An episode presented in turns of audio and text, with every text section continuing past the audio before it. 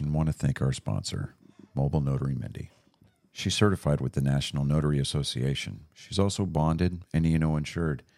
She offers a wide range of services, including wills, powers of attorney, medical documents, healthcare proxies, living wills, certification of trust, assignment of personal property, HIPAA waivers, advanced healthcare directives, and 99 verification. You can find her on Facebook, TikTok, and Instagram at Mobile Notary Mindy. You can also visit her webpage at TexasMobileNotaryMindy.com. That's TXMobileNotaryMindy.com. Thank you so much, and enjoy the show. Ladies and gentlemen of all ages, boys and girls, thank you for tuning in to yet another episode of Angry Me Production. We appreciate you coming in and letting us be a part of your lives, week in and week out. We hope to do our best to present you with something that your eardrums delight in, whether you're looking at us on YouTube or Rumble, or listening to us on Spotify, Google, or Anchor, or any of the other podcast services that we are currently on or trying to get on. We thank you. And if you don't mind, at the end of every episode, stop by, leave us a comment, leave us a like. If it asks for 5 stars, we'll take 5 stars, even if you don't like us. 5 stars are what it's all about. With that being said, we hope you enjoy our attempt to make our advocation our vocation. Ladies and gentlemen, let the games begin. Welcome, Angry Faithful. Today on Nerd Sports, episode 122, we're going to talk about wheelchair boxing. Yeah. Or I like to call it mobile rock'em sock'em robots. I was about to say that, man. You stole my thunder. You're welcome. I was literally gonna say that. I had it in my mind. I was like looking over the stuff about all of new sports news stuff that we have to go over, and I was like, "What am I gonna?" Oh yeah, rock'em sock'em. Okay. So yeah. What you're trying to tell me is that the top ranked wheelchair boxer is going to be Logan Paul's next opponent. That would be hilarious. That would be so, hilarious. Because he doesn't ever face off against actual boxers. It's all like washed up, retired MMA fighters. And then he forces them to box, which they're not known as strikers. Some of them are. Like he'll fight, well, not the guys he fights. He's not going to fight somebody that can actually box. Was it Mayfield? He went up against Mayfield, didn't he? No, he didn't go up against Mayfield. No. Or Mayweather. He didn't go up against Mayweather. If I remember right, there was like some kind of like rumor that he was going to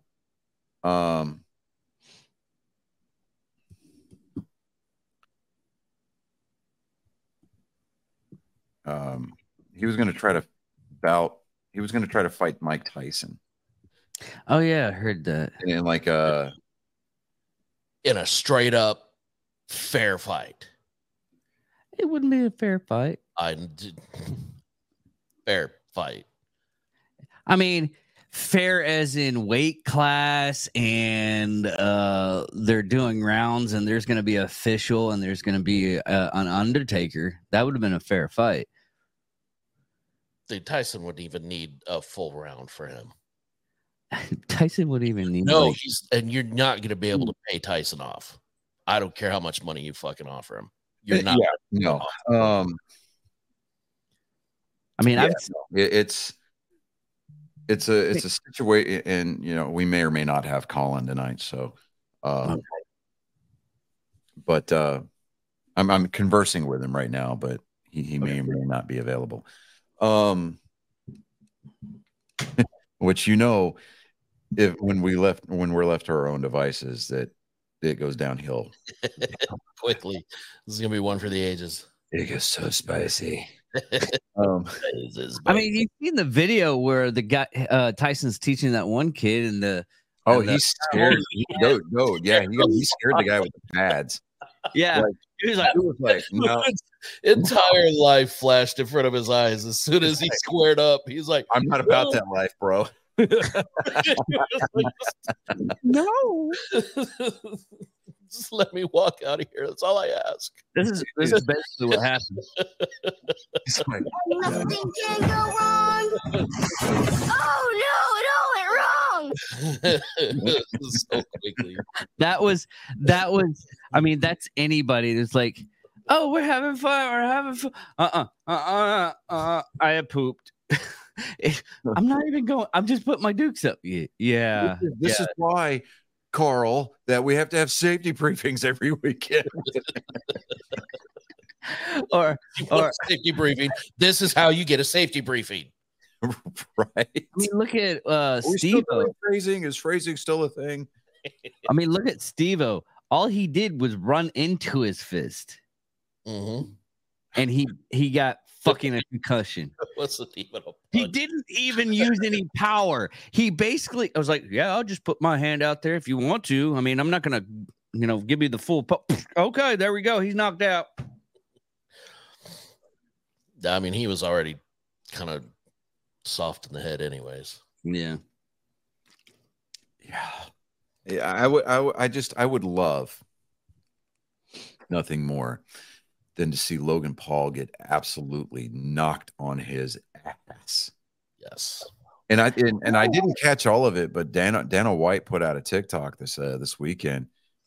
Apparently, he's put out the offer several times to Logan Paul or Jake Paul, and neither one of them have responded. No, hell no. Because neither of them they're not going to fight an MMA fighter because they know they're going to lose. Step in the octagon. Yeah. I mean, they know they're going to lose. Your professional boxing record still going to be intact. This is an MMA record. Yeah. I mean, I personally, I think that he's afraid to get in there without any padding, other than the like 3-ounce gloves that they throw. Yeah. He knows. Because whenever he's going to fight, the first thing they're going to do is take it to the ground. Oh, yeah. And they're worthless on the ground. They don't know what they're doing, and they're going to be made to look a fool. Yeah. You're going to get the cowboy to come out of retirement. The first thing he's going to do is launch across the ring with a flying Superman punch. Dude. It was a Cowboy Cerrone. Oh, I would sell everything I have to be able to afford a ticket to go watch that. I would absolutely be frightened. Are you kidding me? I would personally write Dana White an email, care of this show, asking for a for press passes, just so that way the common man, the amateur podcaster can get their take on it. Oh yes, can you imagine Dana White? He's like, all right, I will fly you guys out here, but you're going to have to go to this airport, blah, blah, blah. Okay. Like, you two are better getting your ass in a car. Okay. Because out by Hobby Airport, out down here in Houston, there's they got a bunch of charter services out there, right? Including one that a bunch of NBA players fly out of. And I'm not kidding you. It's called Million Air. That's awesome. And I'm like, wow. And that's how I would name. Then they've got some of them like good planes, like the all the planes are expensive, but we're talking like top tier planes. And they keep them in a hangar. And I'm like, whew. Oh yeah. Damn. We went to go pick my daughter up from Hobby Airport months ago. Dude, we were behind a McLaren, and a McLaren pulled in, like onto the airstrip. Yeah, just once in my life, right? I'm just sitting going, pull right up to the plane, just get out, like the whole, Tony Stark thing in Iron Man. Like I just one time in my life, that would be amazing. Yeah. That would be amazing. You go right from the car straight onto the airplane and just tell the pilot as you're walking up the steps, be like, all right, let's go. Okay, so Buc-ee's is going to get an unofficial plug here. Oh. My wife just walked in because she loved me. I didn't properly communicate that we were out of eggs. That's on me. So she normally would go to ATB to get the eggs, right? Well, she goes to Buc-ee's because, you know, we're home of the original Buc-ee's, like the world's headquarters for Buc-ee's. Like Mr. Buc-ee lives in Lake Jackson. Yeah. She goes over here. Not only are the eggs that they sell at the at the Buc-ee's stations all over the place are from local farmers. They're $1.27 a dozen. Damn. $1.22 a dozen. Damn. Right? For those ladies and gentlemen that don't live in Texas that are listening to us, Buc-ee's is the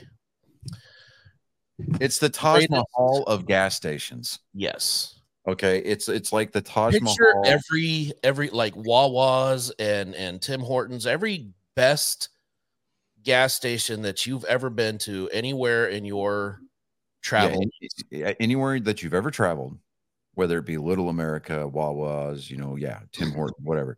Then you throw in the cleanest bathrooms in the industry, anywhere, and not put it in the building, this or any other small industry. Walmart.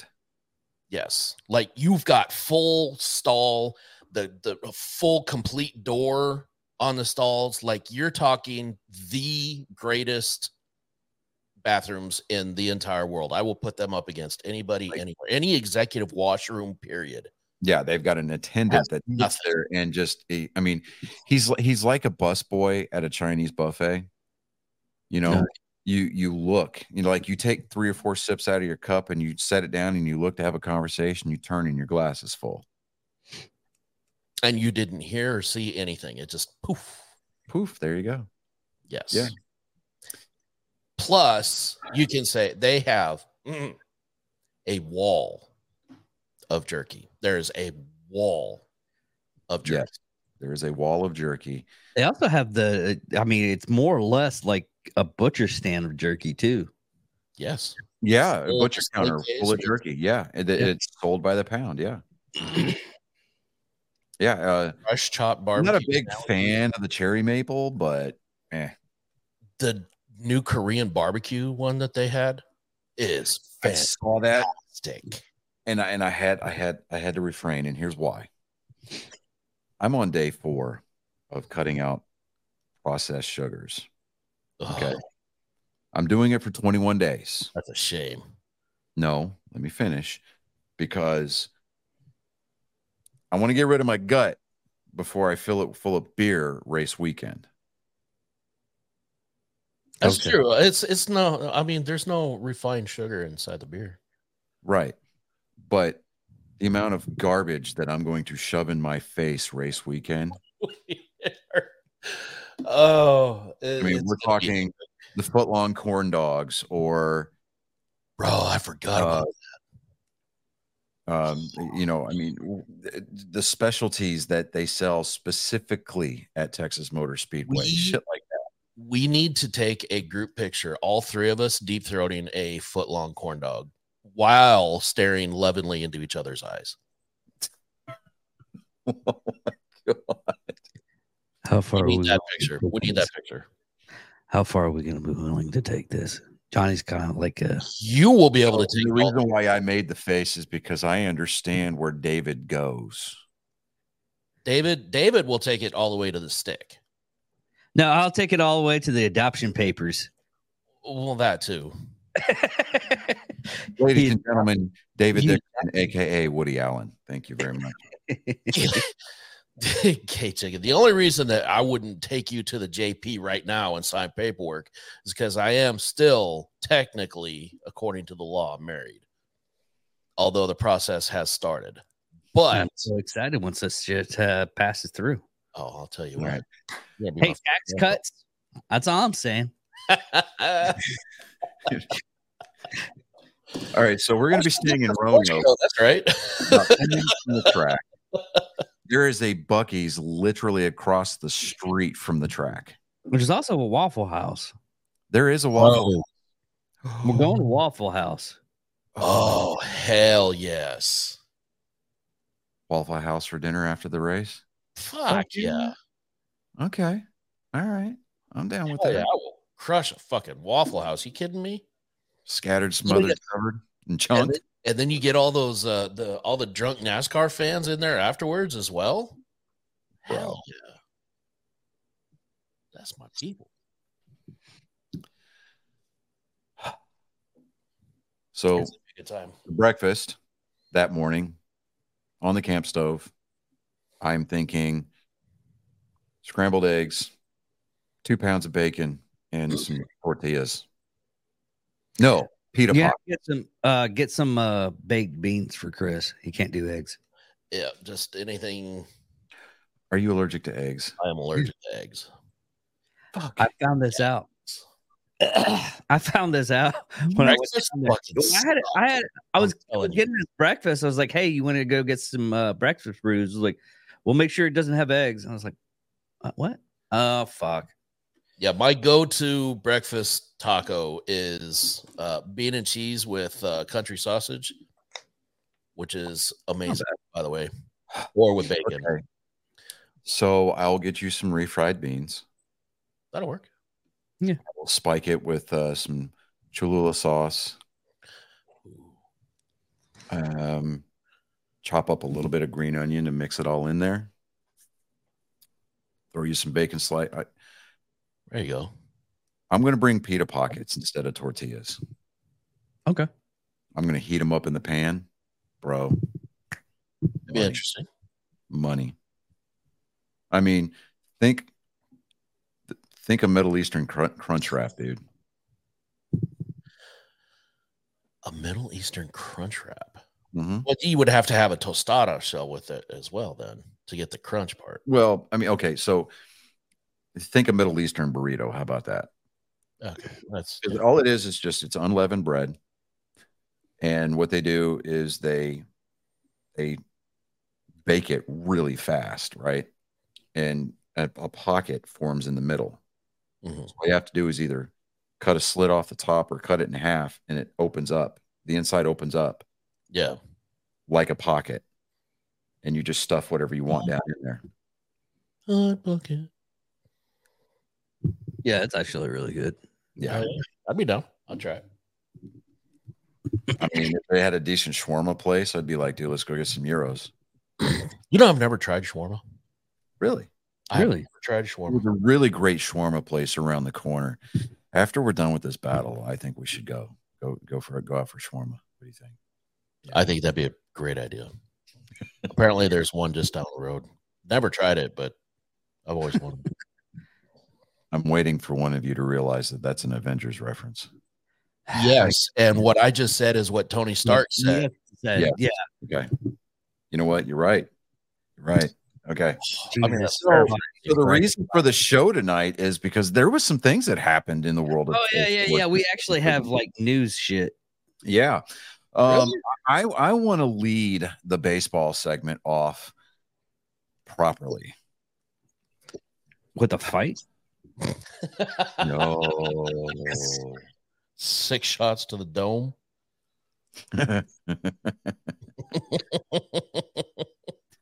That's a typical Saturday night for David. The teeth. Yeah, but it's not in the back. It's usually in the front. The New York Yankees are now 4 games under 500. They are currently 17 games back in the American League East, 9 games back in the wild card race. Why? I'm glad you asked. That's a great question. That's because my floundering Boston Red Sox marched their happy asses after losing 2 out of 3 to the Washington Nationals. They took it to the Coliseum, the house that Jeter built, Yankee Stadium in the Bronx, and swept the New York Yankees. It was a glorious weekend for me. It really was. Did you do the happy dance? I did the happy dance. He really did. I had to listen to the game on on the At Bat app yesterday because I was on the road during the game. But, man, Saturday alone, Garrett Cole was going – it took the start for New York. He has the lowest ERA in the American League. And the Red Sox hung 6 runs on him in 4 innings. To include a grand slam and a 2-run shot. Fucking hell. Yeah. I mean, Garrett Cole was getting lit up. It was beautiful. I'm just like, yeah. Was it one of those moments that's like, I didn't know it was Christmas because that looks like a Christmas tree. Dude, yeah. I just want to point out that the only problem with the Red Sox sweeping the Yankees this weekend is that everybody else in the American League East kept fucking winning. So at the very least, we kept pace in the wild card race. In fact, I was almost not home tonight. I would have had to have done my portion of the show from Minute Maid Park because the Red Sox are in town for the next 3 days. Mm. And alas, I could not get tickets. So I'm a little upset. This is one of the few times that I'll actually say go Red Sox. Meh. Especially since the Rangers were struggling with the Brewers this weekend. Dude, it just kind of seemed like everybody was struggling this weekend. Like the struggle bus was real. The Mariners came in and swept the Astros over the weekend. Which, thank God they did, because we'd have been screwed otherwise. Right, because now, I mean, it went from a 3-game lead to a 2.5-game lead, and they didn't manage to win because, and it's only by virtue of the fact that the Astros have lost their last 3, but the Rangers have lost their last 4. Right. So I'm sitting there going, oh, you know. So, tonight they're in Arizona.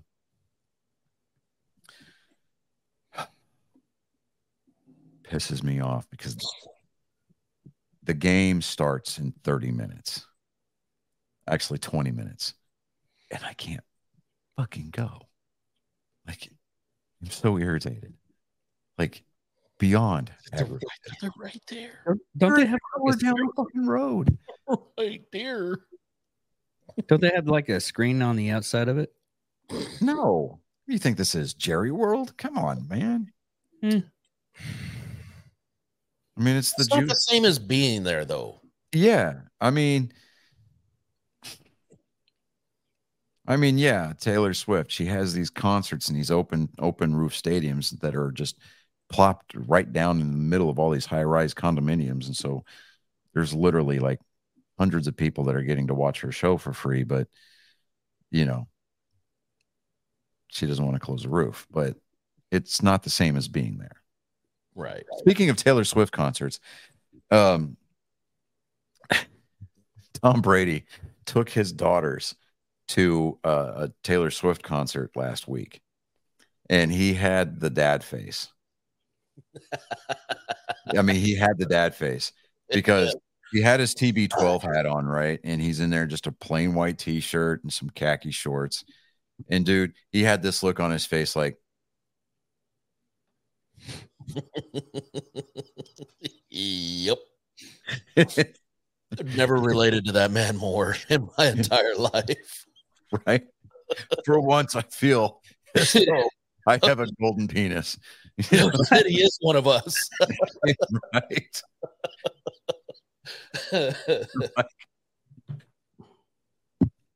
That's not the Little Mermaid. What do you mean? She's just like me. How's that video go? I saw that dude. I died. I died when I saw that video. But TMZ released that video or that photo. Barstool Sports released that photo. There were several fans that were just like around the area where Tom Brady was seated with his daughters, and they all were like, Can confirm. Absolutely. Like, he had that 10,000-yard stare. Yep. You might be wondering how I got here. Yep, that's me. I bet you're wondering how I got here. It's like, wow. And you know, and then on top of that, Kanye West's new girlfriend looks exactly like a female version of Pete Davidson. Dude, I literally thought that somebody had photoshopped that. I saw the picture and I was like, dude, that's Pete Davidson with tits. Yeah. And then they showed us side by side. I was like, oh shit, that's not him. I was like, I honestly thought that it was a Photoshop picture at first. I thought it was like, huh, when did Pete Davis get tits? Oh wait. What? Those Taco Bell commercials must not have paid out. Oh man. Yeah, that's rough. Yeah. So we went over the story last week about Wander Franco and being put on the MLB restricted list. Yeah, because the Dominican Attorney General's office was investigating claims that connected him with a 14-year-old minor. I think it was Thursday or Friday on Twitter. There was a bunch of tweets that were put out by a bunch of verified sources that parties closely associated to Wander Franco have been quoted as saying it is highly unlikely that Wander Franco will ever play Major League Baseball again. Oh shit. So he's out. Yeah. Because I don't think it's one of those situations where the photos were photoshopped. There's actual photographic proof out there. It has since been pulled down off the internet, but the Dominican authorities are in possession of several photos that show or allegedly show Wander Franco kissing this 14-year-old. And then I believe if I'm not mistaken, it could be, you know, more fluff that's been added to the mill, but there was a second minor that came forward that said that they had been inappropriately touched by Wander Franco. And I'm like, okay, well, we'd like to think that it's innocent until proven guilty, but at this point, just like with any other judicial system in the country, you're guilty until proven innocent. So, but here's the thing: the court of public opinion is going to hold him responsible regardless as to whether or not he's cleared of these charges.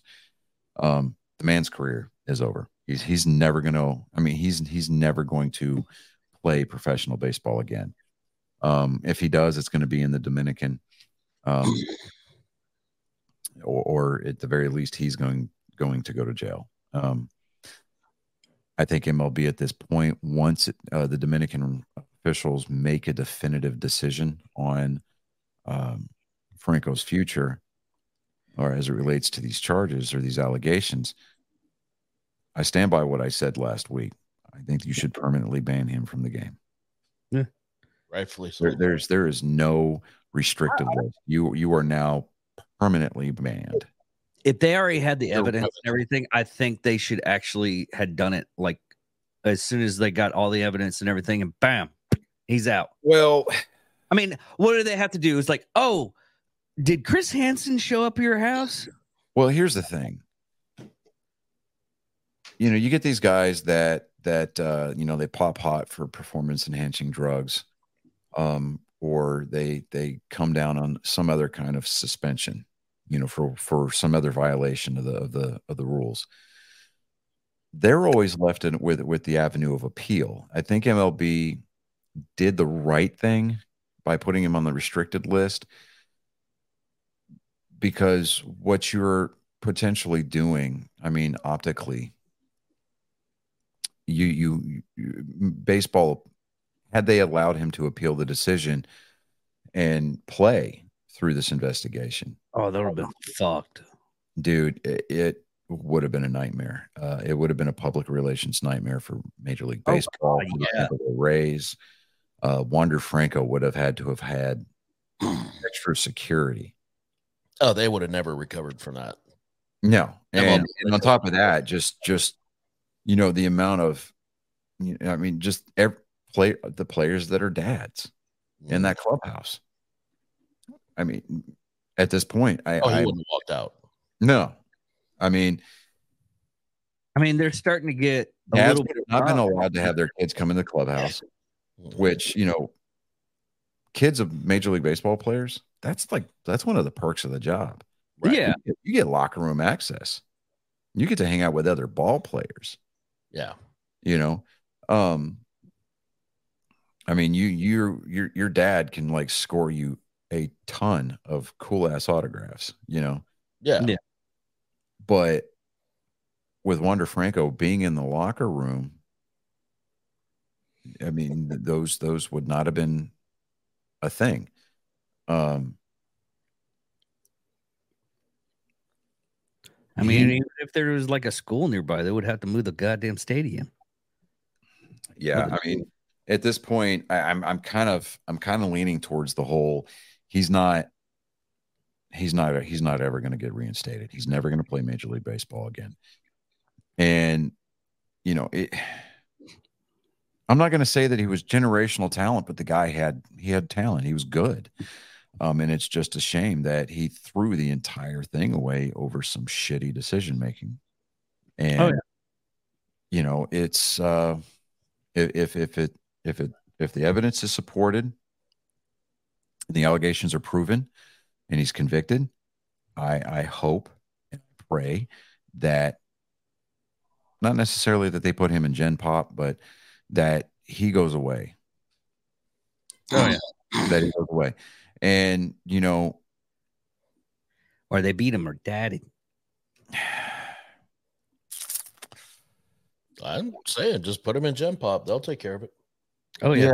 Well, I mean, there's that too. But, you know. I did an episode on Steven Sanderson. I was that guy that I fucked up.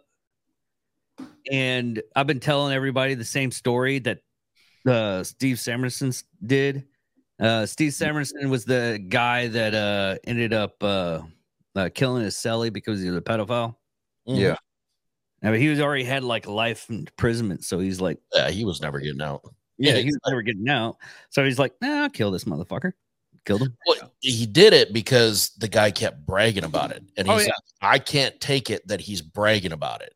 Yeah, and what's sad is that scenario happened like in 2009. Same scenario. Exact scenario. But yeah. And I thought for the longest time, I thought that was the guy that did it. And apparently this just happens so constantly. Yeah. All right, so off track. 22 minutes ago, this was released. The Yankees are expected to promote outfielder Everson Pereira and infielder Oswald Peraza from AAA Scranton Wilkes-Barre. Source told MLB.com's Brian Hawk on Monday. Both players are expected to be in uniform Tuesday night for Tuesday night's series opener against the Nationals. The club has not yet confirmed the moves. Let's see here. Pereira was the number 80 prospect and the Yankees' number 3 prospect in their pipeline. Peraza was the number 2 for New York. He wasn't even in the top 100 for MLB, but let me see here.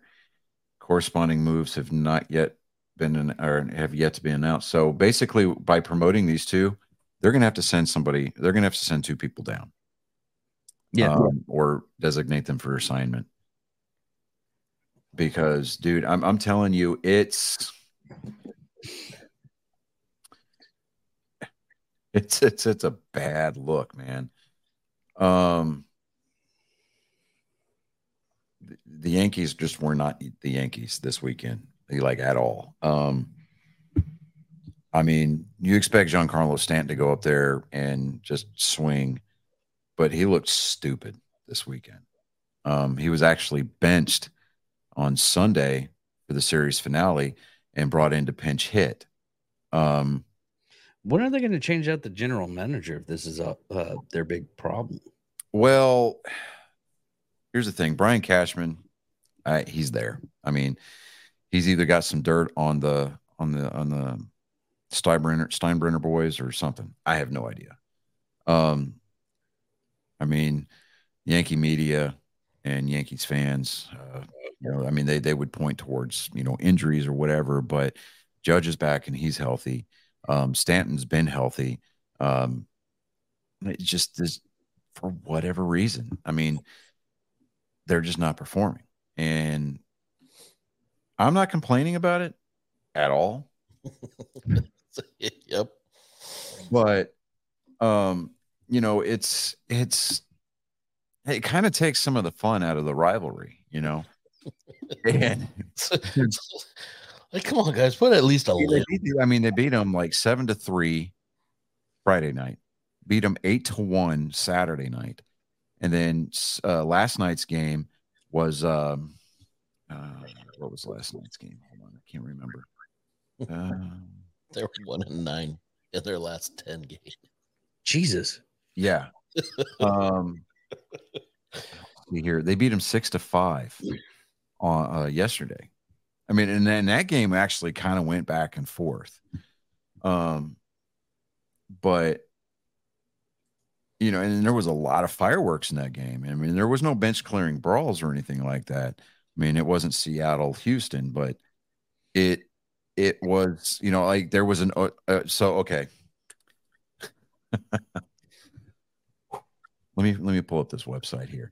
All right. So you remember, Chris, last week we had that discussion about umpires changing the outcome of the games, you know, yes, having a material effect on the games. All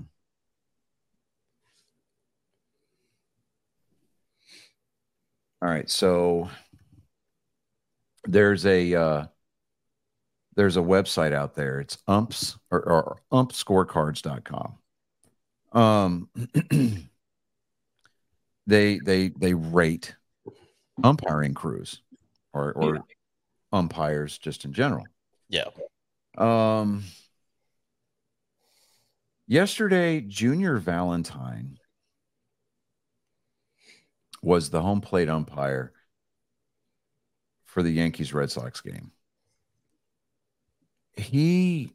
Whoa, dude, it was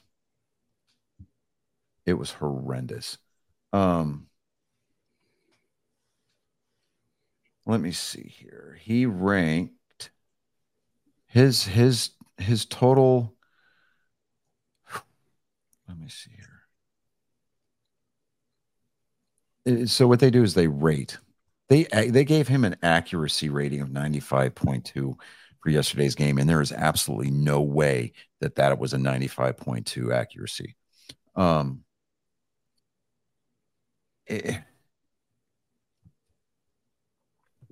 The announcers for both radio and television for both the Yankees and the Red Sox were absolutely just on this guy. Alex Cora got ejected from the game yesterday because of this guy. I mean, it just atrocious. I mean, he missed a middle pitch and called it a ball. Straight down the pipe. Split the plate on two different axes, and he missed the call. See, Angel Hernandez protege? I mean, I would think so because, dude, it was bad yesterday, and he was having he was absolutely having a material effect on the outcome of the game. And it was just, yeah. Speaking of Angel Hernandez, there was a video I saw. Was it this past weekend? I want to say it was a game he called. Actually, I think yesterday. 22 missed calls that he had, and he was calling strikes where that was cut so far out of the zone that you couldn't have reached it if you took three steps out and then swung, and he was calling a strike on it. Jesus. Yeah. It was 22 missed calls that he had. Can't they make a list? They have to make a list so they can get this guy fired. and canned. The unions, man, their union will not allow it. And ump scorecards, they have Angel Hernandez because he called a game on the 16th of this month, just last week. That's probably the one I was thinking about. I'm sorry. They gave him a 92.1% rating. There's no way. Yeah. I mean, absolutely not. No way. I mean, to be completely and totally fair, Will Fleming, he helps do the color commentary, play by play with Joe Castiglione on the WEEI broadcast for the Boston calls, right? Yeah. He cited this website yesterday. He says he references this website regularly when he's talking about the accuracy of home plate umpires. And he said that if they give him a good grade, he will never reference that website again. Oh, if they give Angel Hernandez? No, if they gave Junior Valentine a good rating. And they gave him a 95 for yesterday. And I'm like, there's absolutely no way that he had a 95% accuracy rating for that game yesterday because he was missing pitches that were a good 6 to 7 inches outside the strike zone. Yeah. And then on top of that, and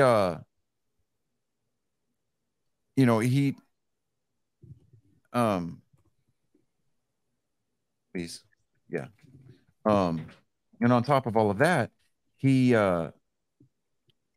had that one strike down the middle, just completely missed it, and he had a play, a call overturned at home plate. Yankees, it was the 8th inning.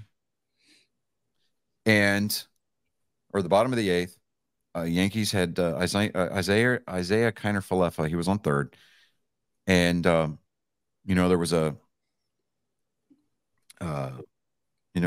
line drive base hit, or he was on second. There was a line drive base hit to the outfield. Rob Snyder fielded the ball. Isaiah Kiner-Falefa was coming to third to advance. Right. Well, Ref Snyder slips. He doesn't drop the ball. He just slips, right? So it kind of delays the throw coming back in. So Kiner-Falefa decides he's going to break for the plate. Well, Rob Refsnyder throws the ball in. Trevor Story makes the relay and throws an absolute strike to Connor Wong, who's behind the plate. He sets up in front of the plate like you're supposed to. The throw carried him over, right? So according to the letter of the rule, he gave Kiner-Falefa a lane, yeah, right? Junior Valentine called him safe. Yankees are supposedly take the lead 6-5 at this point. Red Sox are like, wait, because Connor Wong immediately contested the call.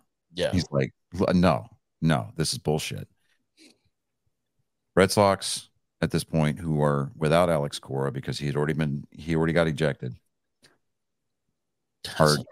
They're like, hey, review it. They put their hands up. They're like, review it. So it goes to New York, to the replay booth. They take a solid 7 or 8 minutes to review that call. And then there was some confusion. So they came back and they couldn't exactly get the decision right. Because now at that point, New York is challenging whether or not their runner was given a lane. So they're trying to say that the run should count because he was not given a lane. So they go back under the hood and they're conversing with the replay officials in New York. And they finally come back and they're like, the call on the field is overturned and the run will not count. The runner was given a lane. New York loses their challenge. So Boston challenged the safe call. That was overturned. And then New York decided that they wanted to throw their hat in the ring and say, well, we're going to challenge it and say that he didn't have a lane. Yeah. And then when the officials went back and looked, they're like, yeah, he had the lane because legally, according to the rule, the throw can carry you into the path of the runner. You just can't set up in the lane. And so the replay, I mean, it was bang, bang, right? The replay shows Connor Wong's catcher's mitt catching the spikes on Falefa's shoe. Yeah. Because his foot was up off the ground, and the shoe and the glove, his catcher's mitt, caught the spikes before he even crossed the plane of the plate. Oh, wow. Yeah. Wow. And dude, I'm telling you, New York shouldn't have even come back and tied that game yesterday, because they were squeezing the strike zone on him. Well, he was squeezing the strike zone for the Red Sox pitchers. And so they were having to basically throw him over the middle. And of course, what is New York doing? They're hitting bombs with it, right? Yeah. And, you know, so I'm just like, really? In this website gave him a good, like a 95.4% rating yesterday. I'm like, are you kidding me? Who runs that website, I wonder? I don't know. That might be something to look at. Yeah. Let me see here. Ooh, thank you, thank you, thank you. My lovely wife has brought me taco soup for dinner. Yay. With some homemade cornbread, and it's buttered. So it just says the data behind. I see the at ump scorecards archive. The data behind the popular Twitter platform ump scorecards. So that's fishy to be that far off. Like that's yeah. Or you'd have to look at how they're calculating it, because there's no way. It says, so on their About Us page, it's an online platform dedicated to measuring the accuracy, consistency, and favor of MLB umpires. It is not affiliated with Major League Baseball. Ethan Singer is the founder, co-owner, and technical director of Ump Scorecards. He is an undergrad at Boston University studying statistics, computer science, and public policy. You can find more of his work and his resume on his personal website. You can reach him at, oh, we're going to blast him. Oh, here you go. Singer. I'm sorry. Come here. Come hither. From here. From here. Thank you. Okay. You can reach him at singerep, that's SINGEREP at BU.edu. Ethan Schwartz. So figures there'd be a couple of Ethans, right? Ethan Schwartz is the co-owner and business director of Ump Scorecards. He's an undergrad at the University of Pennsylvania studying mechanical engineering. You can reach him at ethankschwartz@gmail.com. Their history. So they started as on Reddit in October of 2019, covering the MLB postseason. At the time, graphics were made by hand. Data was downloaded manually. A Python script was run to generate summary statistics, and the results were entered into an Adobe Illustrator template. These early graphics emphasized the frequency of incorrect calls and not much else. And then it shows what their first.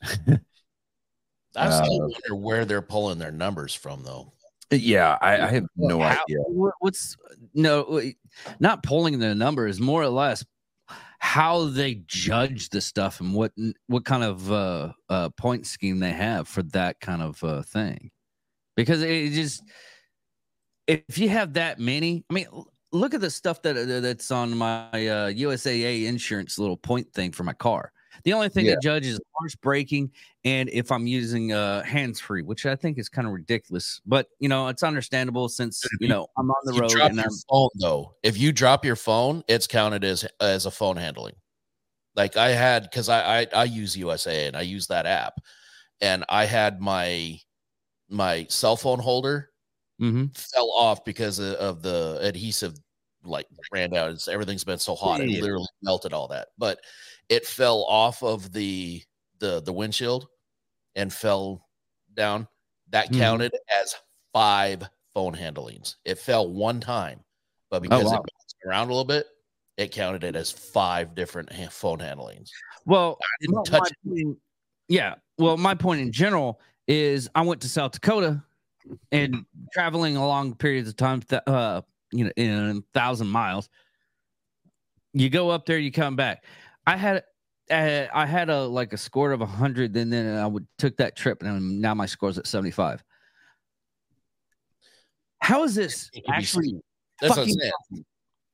It can easily be skewed. That's why it's concerning to me that they're not being more forthright in their methods of collection. And see, that's concerning because I just switched to USAA. And, because unlike Gronkowski, we are special. And my wife signed up for that pilot program, so I've got to download that app. Yeah. Yeah. It will save you like, because my original price on mine is like, mine originally is like $130. And with that app and everything, it's knocked down to like 119. Yeah, you're gonna save money on it, and it's not that hard not to. Like, if I have my phone and my cell phone holder up there, and I'm like, I have Spotify going, and I'm skipping songs and stuff. Like, I'll turn the phone on and skip songs. It doesn't count any of that. It's wanting to know if your phone is actually in your hand. Like it tracks the movement of the phone itself, not the screen. Yeah. Now, if you're calling as well, it will say you've had 2% of your trip what you was spent on the phone or something like that, like hands-free, and it counts it as hands-free calling. Yeah. But no, it's good. Like I said, it's only an issue of it doesn't always take things into account. It's very black and white. Yeah.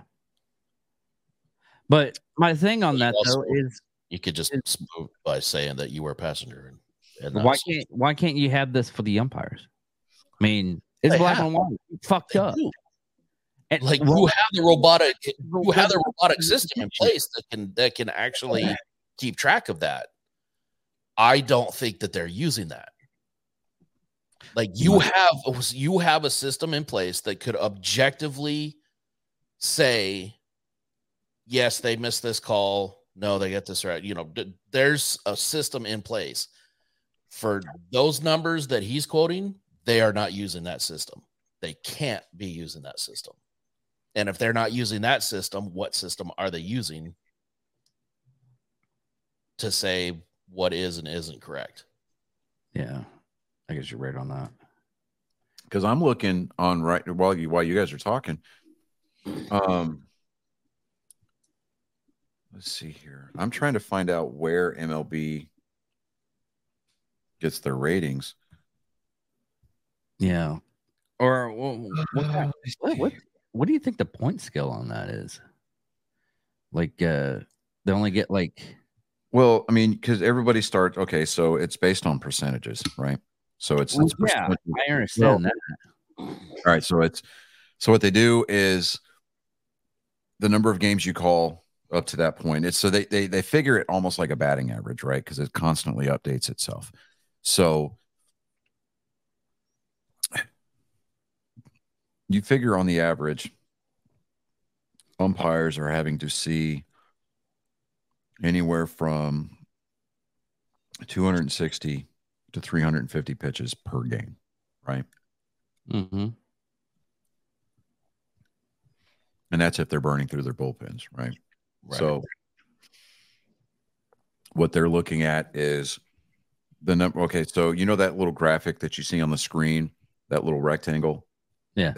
That's the projected strike zone, right? According to the rules. It's from the top of from the hollow of the knee, which is just below the kneecap, to the letters, top of the letters on your jersey. Okay. Yeah. And then it is not supposed to extend past the black border of home plate, okay, as far as left or right.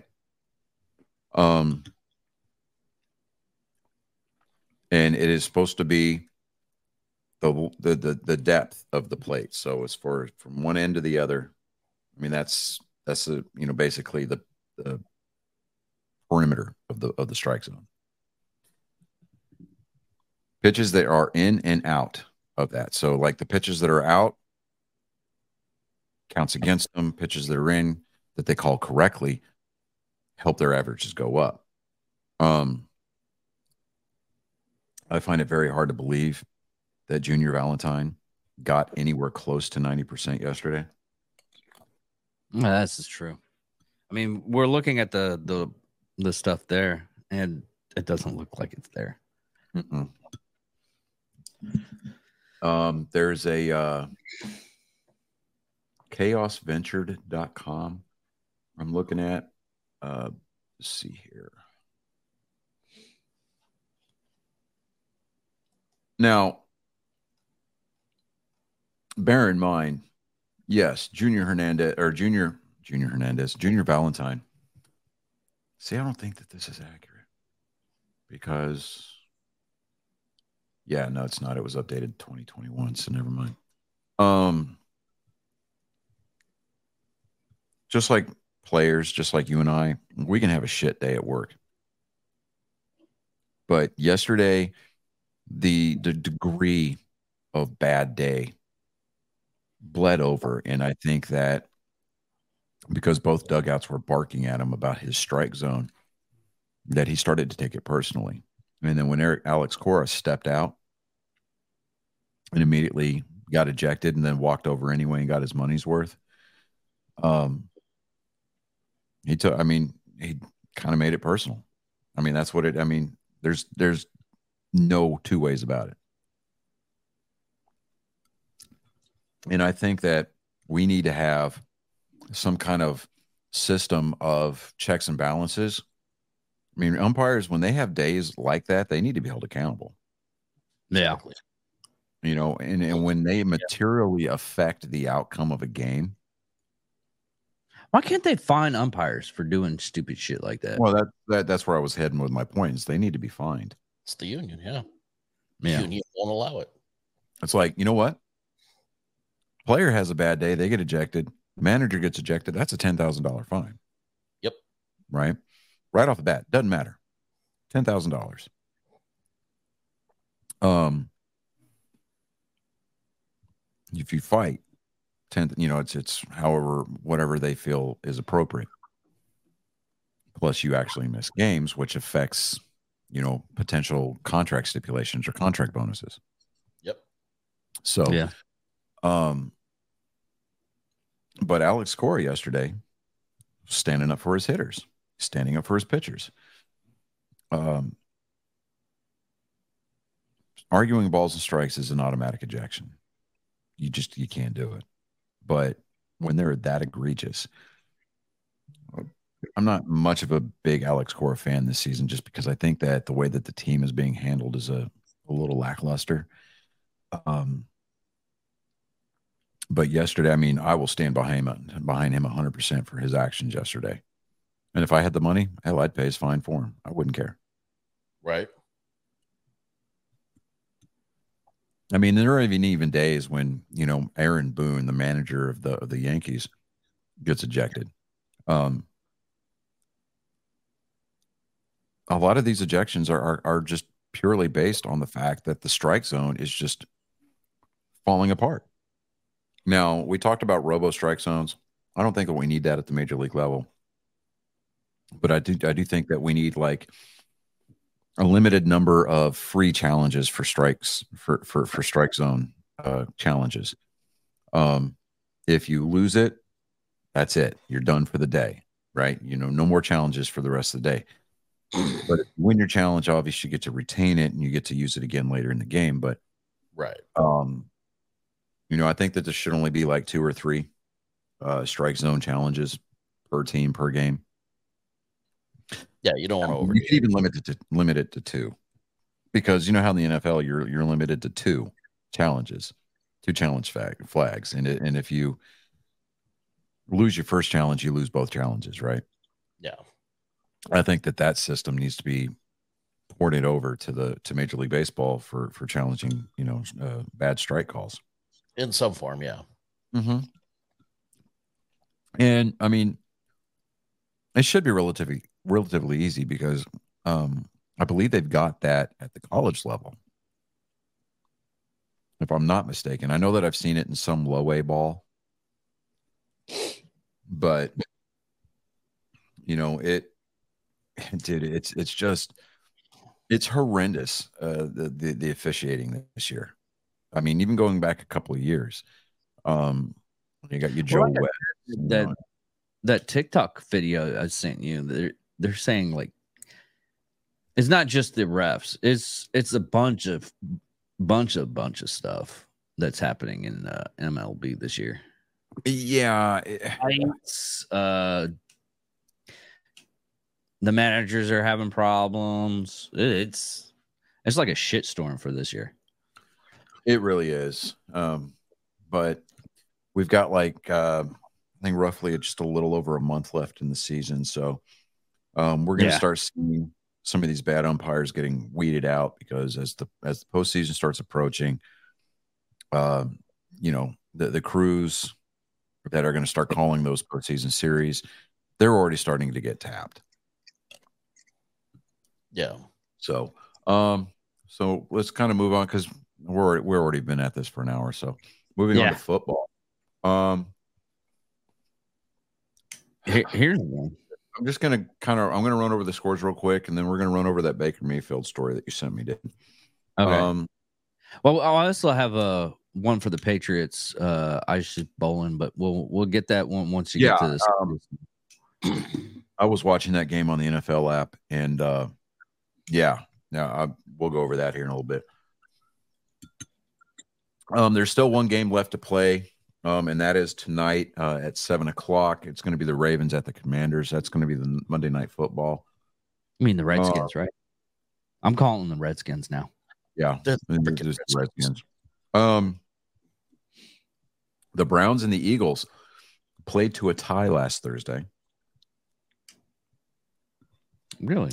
18-18. Yeah, the Cleveland Browns tied the Philadelphia Eagles. Cry, Eagle fans, cry. Tears are so salty. Oh, man. They make your food taste so good. The New York Football Giants beat the Panthers 21-19. The Bengals and the Falcons played to a 13-13 tie. See, aren't you glad I squared you guys away whenever I was talking about the Lions and not the Bengals, because you were all on that Bengal bandwagon, on that Bengal train. Woo woo, and then it hit that roadblock because a 13-13 tie to the hot Atlanta Falcons. They still have a team? Wow. Yeah. Yeah, they didn't fold up shop. They don't just use the Mercedes-Benz Dome for college. Speaking of the national championship game, it's going to be at the NRG this year. Where's that? It's the football stadium next to the Astrodome here in Houston, Texas, David. It's where they played several Super Bowls. It's home of the Houston Texans practice squad that they like to throw out against active roster NFL teams every Sunday. It's also where they had the NCAA men's Final Four last season. Okay. You know, yeah. Any of that ringing a bell? Featured in that travesty of a movie, 80 for Brady. So here, I believe they modern art master. Okay. I propose this, gentlemen. Let us see what we can do to attend the college football national championship game in person. We'll work on it. I don't care who's playing. Possible. I just say that we put out the feelers, we start probing, and we start seeing what we got to do in order to make that a reality. Because that's going to be in like December or January. January. Mm-hmm. That's still going to be tough because I got to pick up more. January 20th or 24th, if I'm not mistaken. The only thing that I could see it coming up against as far as me would be SHOT Show. Oh, yeah. Well, that's mid-January. That might be the only sticking point. But we'll see. We can start figuring it out. Yeah. But yes, that would be awesome. But there's another strange thing that happened. I'm so sorry. I am sorry. I was mistaken completely. I saw the billboard for it and I was driving. I saw where it was going to be. I didn't see the date. January 8th. Oh, see? There you go. I could make that happen. That's assuming that two semifinal games will be played. One on January 1st. The national championship game will be played at 7 p.m. on January 8th, 2024 at NRG Stadium in Houston, Texas. The real sticking point is going to be how much is that ticket going to cost? That's why I say we start now. That's the only... Yeah. Well, it's not the only potential sticking point, but it is a major possible. How the way the gas price is going up, that might be a bigger factor now. What Biden economics? What are you talking about? It's doing great. Bidenomics, right? Yeah. I mean, Bidenomics we have to be doing good. We're sending 42 F-16s over to Ukraine. Yeah, I mean, we can only afford to pay $700 to each, survivor in Hawaii, but we can send, 20-something billion over to Ukraine. Yeah. I mean... Or wasn't that bill that he had, it was $12 billion for Hawaii, and it was $24 billion for Ukraine that was hidden in there. Yeah. Yeah. Might have been. Because you got to continue to pay the oligarchy. Yeah, of course. Yeah. Okay. Go ahead. This just popped up. Michigan Jim Harbrough to serve self-imposing suspension in NCAA case seeking resolution. He's the coach of Michigan College. The Michigan College. Michigan University. The Wolverines. Yeah. Good. Apparently he did. Have beaten Ohio State. That's all I'm saying. Or no. Well, they're talking about suspension and everything. He played Georgia in the semifinal last year. He's doing it's a level 1 violation. Yeah, apparently he lied on some stuff. I don't know. It's not giving me full information on here. Need investigators.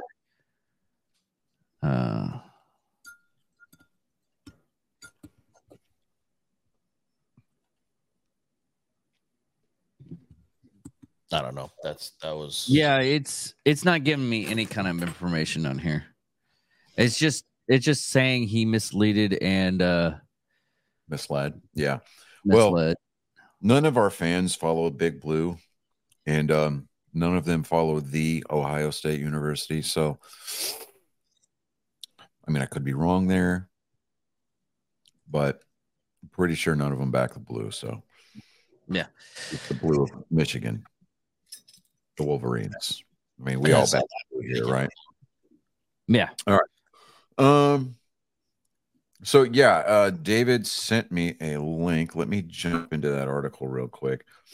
We're going to run a little bit long this week, folks, just because we're not going to have a joke time with Colin segment this week. It's a school night. He's staying with his grandparents. Not my parents, but hers. And so we're just gonna pass on that. But fear not, because the moral questionability of this show will remain intact. You just wait. Yeah, I don't wanna hear. Did you know what he kind of jokes he tells on their internets? No, it's a long story that'll be had off air. Oh, okay. Yeah. All right. So Baker Mayfield appears to be in two battles this summer. The Tampa Bay quarterback is fighting for the starting job with Kyle Trask, but he's now also fighting with family members over lost money, according to KXAN in Austin, Texas. Mayfield and his wife. This is coming from Yahoo Sports, by the way. So on the byline, it is Tyler Greenwalt and Chris Swick. That's what I'm going with. Anyways, Mayfield and his wife, Emily, petitioned an Austin, Texas court Tuesday to begin depositions for a lawsuit against six companies, two of which Camwood Capital Management Group, LLC, and Camwood Ventures, LP, were founded by Mayfield's father, James Mayfield. Now, Mayfield and his wife want those companies to turn over financial reports from 2018 to 23 so that they can figure out what happened to roughly $12 million they invested in those companies. The Mayfields don't know if their money has been properly or competently invested and has been stolen or otherwise misappropriated or something in between, according to the petition. Now, the petition is not a lawsuit, though that could be coming in the future, depending on how the companies respond to the request. Now, Camwood Capital, the company at the center of the potential lawsuit, managed Mayfield's brand and finances since he was at Oklahoma, according to a 2019 article from the Athletic. Now, protecting the money we're earning, or quote, protecting the money we're earning is number one. I've always been one to save it. Mayfield said in the article, for me, it's protecting the money by surrounding yourself with good people. Now, Mayfield is asking for financial records starting in 2018, the year that he was drafted by the Cleveland Browns with the first pick of the NFL draft. Now, Mayfield signed a 4-year, $32 million deal with the Browns before his rookie season. Mayfield was traded to the Carolina Panthers in 2022 after a shoulder injury limited his production in 2021. He played 7 games with the Panthers before getting released. Mayfield signed then with the Rams, where he started 4 games down the stretch. If you remember correctly, he went in there not even knowing what the playbook was, and on his first time touching the field in a Rams uniform, took him down there for a tutty. It was impressive. Yeah. So... but Mayfield opted to sign with the Buccaneers after hitting free agency. He's locked into a competition with Trash, backed up Tom Brady the past 2 seasons. That competition is nearing its conclusion. I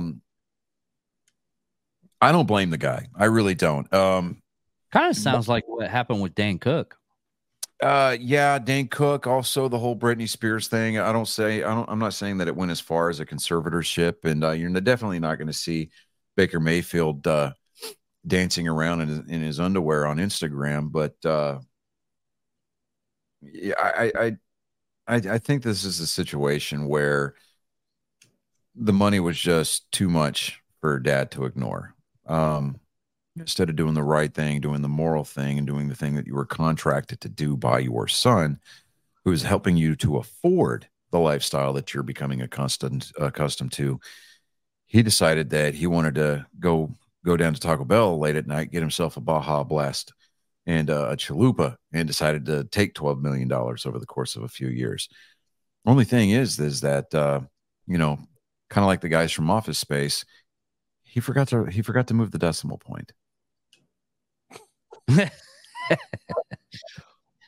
Wow. That was, you like how I eventually got to that point. That was pretty good, right? That was a decent reference. Decimal point. But yeah, if the financial records show, and I mean, obviously they're gonna have their lawyers, they're gonna have a CPA, they're gonna have some kind of like forensic accountant take a look at those books, because you can tell if numbers have been moved around and everything like that. Because we're talking about financial records, we're talking from buying office supplies all the way down to transactions for, investments. Yeah. So everything that came in has to be accounted for, not only what's present in the accounts, but what was spent and what it was spent on. And I mean, they're going to have to provide receipts. They're going to have to provide transaction records. It's going to potentially be a little messy. And if it's proven that his dad took $12 million, I mean, that's a shame. That is shameful. I mean, do I think Baker Mayfield will get that $12 million back eventually? Probably not. It would take at this point. It's about the principle. I don't think that I could throw my dad in jail for $12 million, but I can guarantee you that it would definitely cause a permanent rift. over $12 million because, I mean, it's we're not talking about, okay, we've established that you're a whore now. We're just negotiating price. Yeah. I mean, you were entrusted with a large sum of money. You know, if it was a question of his dad needing to make ends meet because he made some bad betting decisions, then, you know, hey, come clean about it. You know, don't try to cover it up and take $12 million of your son's money, especially when your son's not that good. I mean, he's a starting quarterback. He has the skill set to be a starting quarterback in the NFL. Is he a top tier? Is he an elite? No, he's not an elite, but he is a starting quarterback. And there's only 32 people in the world that can say that. Yeah.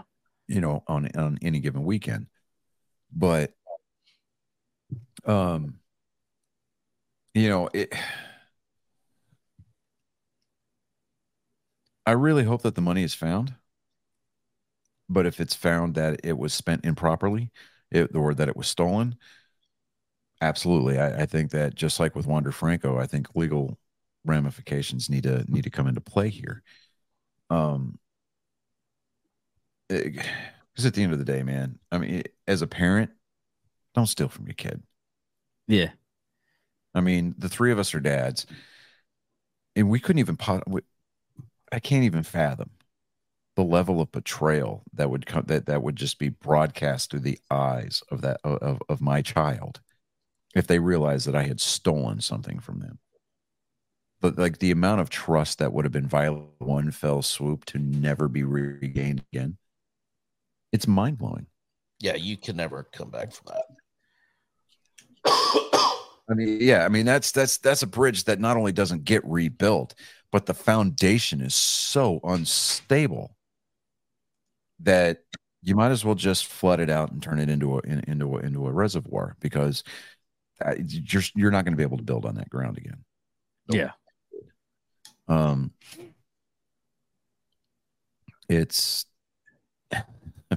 can't even. Speaking of parents and parental rights and things of that nature, Michael Orr from the Blind Side story. This guy hasn't been working in the NFL since 2018 because he can't pass a physical. And now all of a sudden, here it is, the year of our Lord, 2023. He wants to sue the Toy family, saying, I didn't make a dime off of that money. And they lied. Well, no, they didn't actually lie. Because if you go back and watch the movie, they didn't actually adopt him because he was too old. The whole Sandra Bullock exchange thing. They entered him into a conservatorship because he was already, I think he was either 17 or 18 at the time. I think it was 17. Yeah, 17. So he was entered into a conservatorship. They didn't steal money from him. In fact, Mr. Toy came forward and was like, you know what? We're just going to end the conservatorship because obviously he wants to cut ties. You know, the reason why they had the conservatorship on him in the first place is to help him manage that kind of money, because when he got drafted and went to go play for the Ravens, and then he played for a couple of other teams. I forget which ones, but he obviously didn't spend his money well. No. Nah. Because here it is, 2023, the man's broke, and he's trying to get his last hurrah 15 minutes by suing the family that kept him from, you know, living in the ghettos of Memphis. Right. And then the cancel culture that never ceases to amaze started screaming that Sandra Bullock should have to return her Emmy for portraying Mrs. Toy. Actually, she won an Oscar. I said Emmy. Okay, so Emmy, so Oscar. Whatever. Thank you, David. David corrected me. Holy shit, what happened there? That's frightening. Emmys are for TV. The only thing is that AVN awards are for the videos that you watch. Yeah. You're acting like you're like I got you now. And I'm like, yeah. No. And did I deliver that with a with an by arrow? The way, the Indians are the same time as the shot. I got your ass. I got you. No, he watched those videos too. Oh yeah.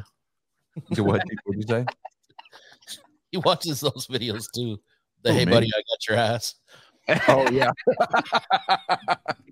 I got you. Okay. That's a specific category within the jacket. That's the specific category within the AVN. Yeah. Right. Yeah. David constantly downloads the wrong Full Metal Jacket. Private Pile. What the fuck is this? It's what a pop. Yep. By the way, the shot show. It's a penis drill, Sergeant. By the way, shot show and the AVAs are technically in the same time frame. Yes, they are, and I do not want to talk about it at all. I don't want to even have to think about that. That bad? Huh? Oh no, we have okay. I don't even know if I can tell this. Off the show. I'll tell you off the show. Off the show.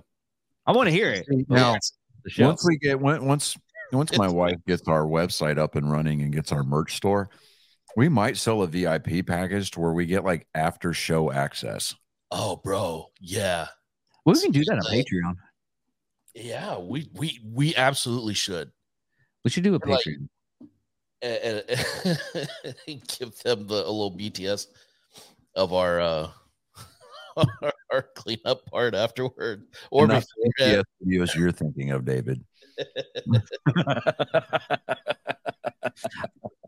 I'm not gonna lie, I blinked out after he said the words, so I do that. You blank out while you're saying words. Yes, I do, and it's hard to do interviews because I watch that shit. I have to watch that shit when I edit. Mm-hmm. What did you just say? He has no clue. It's already in the ether. It's gone. Exactly. Anyways, submitted for your approval. Okay, so the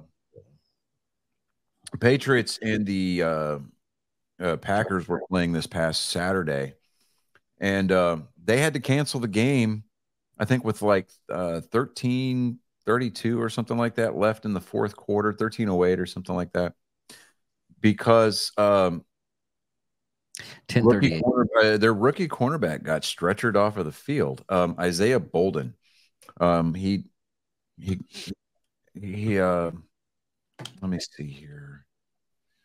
He flew back with the team on Sunday. Belichick told WEEI on Monday morning. He said, quote, "I talked to Isaiah on Sunday. He's in good spirits, recovering, obviously, so we'll just take it day to day. But he certainly seems a lot better today than it looked like Saturday night. So that's a good thing. It's good for him to fly back with the team and everyone to see him. He's got a lot of support here." He was injured with 10:38 remaining in the fourth quarter. It was a 3rd and 7 play. Bolden was looking to tackle Packers wideout Malik Heath when he took friendly fire from teammate Calvin Munson. Bolden was hit in the head, fell to the ground, and did not move afterwards. Bolden was then placed on a stretcher and carted off the field. That was the final play of the game as both teams agreed to end the contest. Now, I think the only reason why we're seeing things like that is because after the DeMar Hamlin incident last year, that scared everybody. Yeah. Oh, yeah. He was taken to, I mean, they announced that he still had feeling in all of his extremities.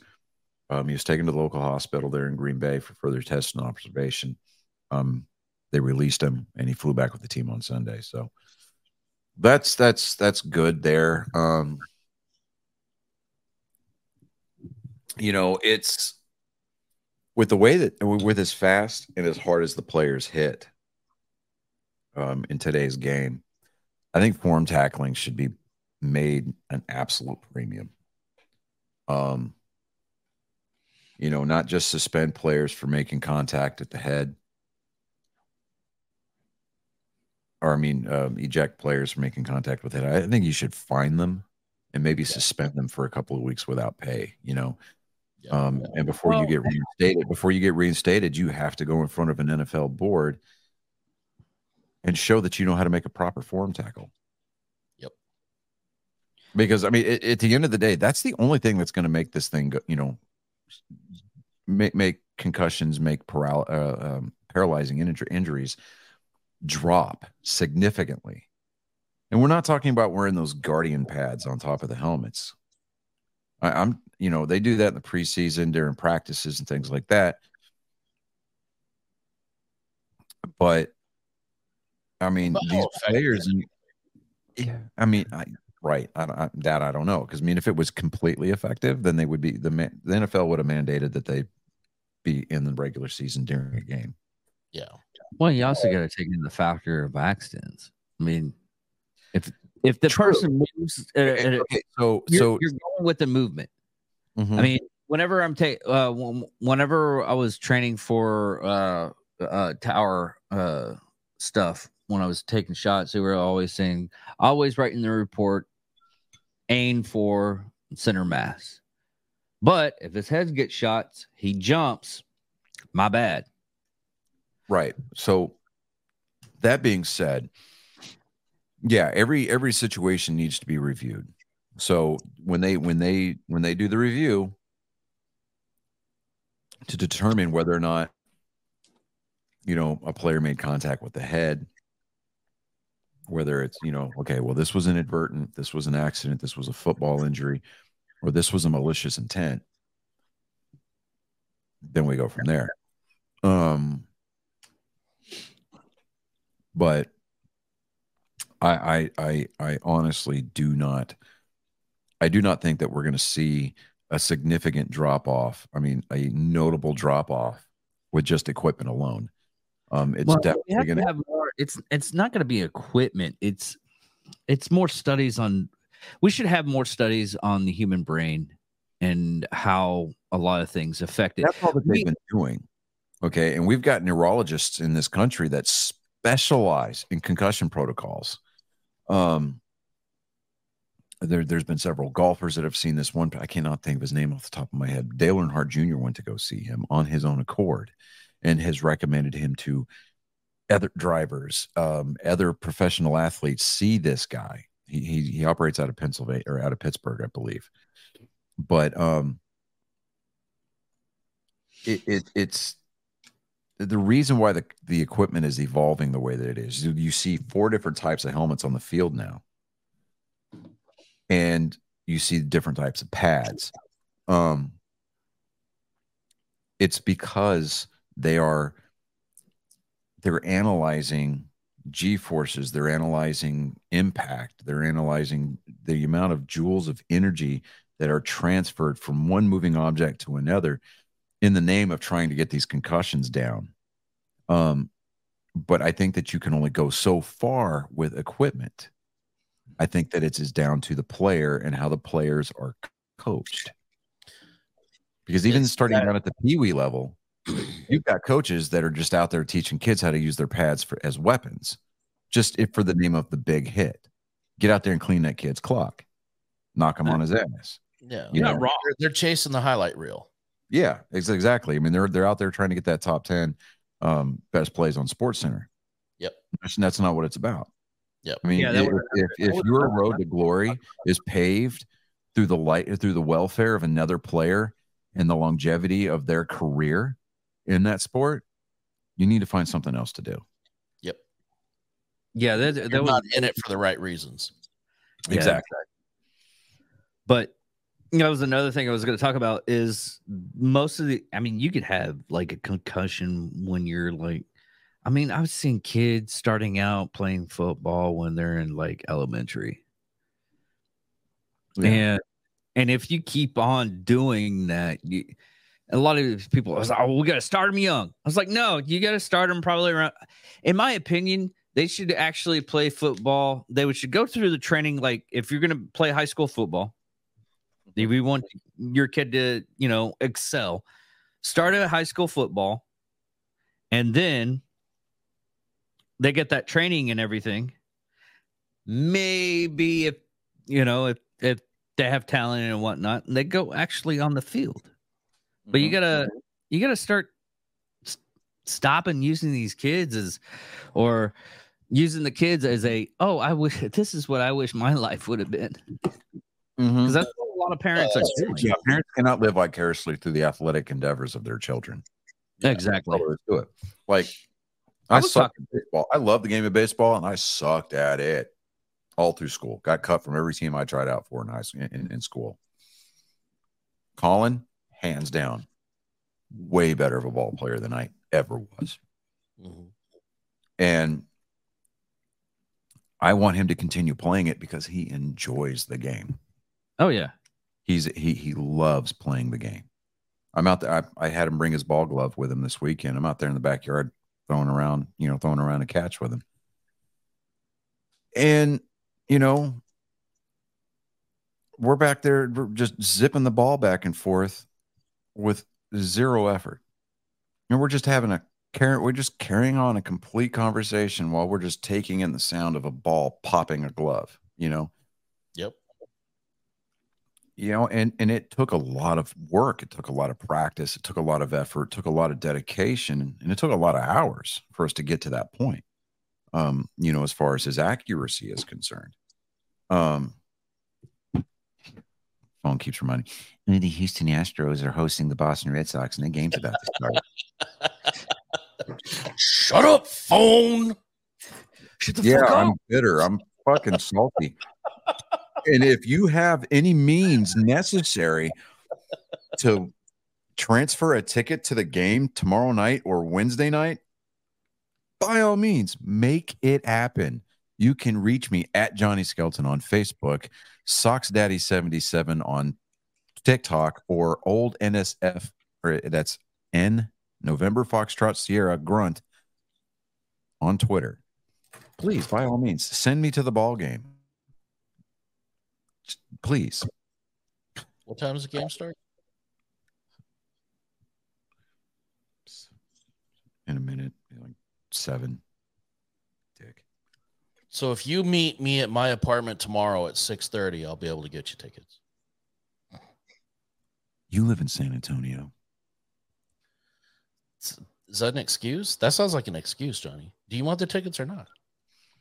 Not if there's a black leather couch involved. Damn it, it works for David. I mean, it worked for me for like, you know how often it is that I get like even touched by anybody else? It's a long time.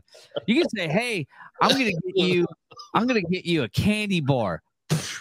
I'm jumping in that van. So if it says free Red Sox tickets or free ammo on the side of that white van, you're never going to see me again. Free ammo? Fuck yeah. Yeah. Free tacos, free ammo. Yeah. Okay. Oh, I've started looking for an AR based magazine fed semi-automatic shotgun for the house. Nice. I still want a Mossberg. Gorgeous. Mossberg actually makes an AR-based magazine-fed shotgun. I just don't feel like paying like $600 for it. That's bare bones. Actually, a lot of the. It comes with the barrel. It's an. I read about them this morning. The barrel has the M-lock system on it, and there's a flat top for a red dot on the top. Nice. Yeah, if you get it like. All dolled up. Yeah, you're talking $1,200 easy. Mm-hmm. Brunelli makes one. That's about $1,200 bare bones. Yeah. But it also has a double stack magazine. Yeah. Oh. I've been dreaming about that one because I'm like, man, I've seen these 12 gauge, and there's a couple of companies out there. They've got a 12 gauge AR platform that is capable of handling 2.5-inch and 3-inch slugs. So you can run, it'll chew through both of those. Yeah, that would be nice. And I'm just sitting there going, but I've also been hearing a lot of problems with the AR platform. Well, any kind of platform for. Like that, unless it's like a pump action or anything. Well, I've got the pump action here at the house, but I've also been looking. I've also been toying with the idea of getting a bullpup. I'm not sold on the whole bullpup design. I'm not either, but like I said, I'm going to do my homework on it. I'm more than likely going to have to make a couple of trips to some of the area gun stores to see if they've got any in stock, just so I can get my hands on one, just to see kind of how they feel, how they balance out, just kind of look at the mechanics on it. I mean, bullpup obviously has been tried, tested and tried and true and everything. I mean, it's been proven on the battlefield because that's what the British Army uses. They use bullpup rifles. Yeah. Yeah. So, I mean, with a bullpup shotgun, I mean, it's the same process as far as chambering and ejecting the rounds. Just the magazine sits back a little bit further than we're used to. Right. I think it would be pretty badass. Yeah. Especially if you go and Cerakoted in the good old red, white, and blue. That would be awesome. Well, the P90 is a bullpup design, isn't it? Yeah. You're right. I still want it for any kind of shotgun that I would actually like hands down like grab as soon as I would throw money at it. Is the old original trench gun. I want the AA-12. I'm not going to lie. I mean, somebody went out and created a drum magazine for the AA-12 that holds 100 shells. 100 round. Fucking hell. Isn't that what they had in the Expendables? Yeah. And homeboy, I think it was a Demolition Ranch. He fired it. And he was like, my shoulder is fucked. Oh, yeah. Yeah, you would have to be built like Terry Crews to be able to actually use it effectively. Because he sat there and he was braced up against it. And he was just like, bam, bam, bam, bam, bam, bam, bam, bam, bam, bam. Oh, yeah. And he's sitting there trying to walk into it. And it was hilarious. I was sitting there like, good God. Oh, yeah. I just started walking backwards. All right, so this tropical depression is supposed to bring heavy winds and rain overnight. Now they're projecting that landfall will be just south of Corpus Christi. That still will put us on the dirty side of the storm. So do what you want. We'll see. All right, let me see here. We ain't getting. All right, so this is where they're projecting that landfall is going to be, just south of Corpus Christi. Uh-huh. Here's where I am, right here, just south of Houston. Yeah, we might catch a little bit of it. Depends on how much energy it carries over the land. Well, if it's going to be a tropical depression when it comes in, I'm definitely getting some rain, which means I don't have to stand out there like an asshole tonight and water my foundation. Yeah. All right, so moving on to NASCAR. We've been at this for an hour and a half now. We have not touched the race cars, and we have not gone into the depths of bad jokes. It's fucking embarrassing. I found one. I texted it over to you guys. I know. I definitely can't. Oh, yeah. You definitely can't say that one. You can't do that on television. Just don't say the words, I don't know, and you won't get slimed. All right. See, that was a deep, dark reference from the way back. 80s. Even some of our older listeners are going to be like, the way back. And that's going to hit them. They're going to be driving down the road. And they're going to be thinking about something completely different. They're going to be like, I don't know. Oh, that's what. Yeah, you're welcome. Don't come crying to me if you cause your deductible to go up. You know, that was actually technically a Canadian show.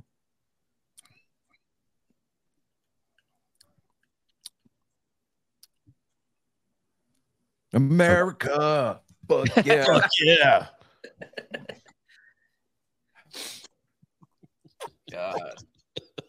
Look how people had just the exact same expression. Ladies and gentlemen, that was not rehearsed beforehand. That was a genuine reaction from Jonathan. That was the conditioned response that we have been, that was the conditioned response to the condition known as Daviditis. We've been exposed to that for the better part of a couple of years now. Mm-hmm. And, yeah, I'm definitely hanging up. If you find yourself having that expression for longer than 4 hours, consult a medical professional, as your heart may not be ready for Daviditis. So NASCAR, they were in Broom Rooms this weekend. They were at the Go Bowling at the Glen at the Watkins Glen International Raceway. It was a road course race this weekend. And wouldn't you know it, William Byron led not only most of the race, he started second. It took him 38 laps to get to the front. He led all but 38 laps, and that is to include pit sequences. He was absolutely flawless on the day. Kept all the fenders on the car, and this was his first road course win. He said that they had done some testing at the Glen last year. They also did some testing at COTA down in Austin, but none of that stuff really translated to Watkins Glen. So they, MRN was asking what the secret to his success was. And he said, well, really, what best prepared me for the weekend was iRacing. Really? William Byron started out as a hardcore iRacer. He still is a hardcore iRacer. He actually owns an iRacing team where he pays a driver to race for him on the weekends. That is crazy. In the Coca-Cola iRacing NASCAR Cup Series. That is funny as hell. But they literally just made a movie about that too. Well, not that specifically. Yeah, that. Gran Turismo. Yeah, yeah. Dude, I used to be friends with a guy when I lived back in Tennessee after I got out of the Army. We actually sat down when Gran Turismo was out on the PS2. I think it was Gran Turismo 3. Anyway, so we did a full length, real time, 24 hours at the Nuremberg Ring. Mm. His wife was pissed at us. I can imagine. Because we had I had the steering wheel with the pedals. Yeah, right? Yeah. And it was a horseback steering wheel. We drove in shifts, and it was the second to last shift. I was going to drive the last shift. I started the race, and I was going to take the last shift. And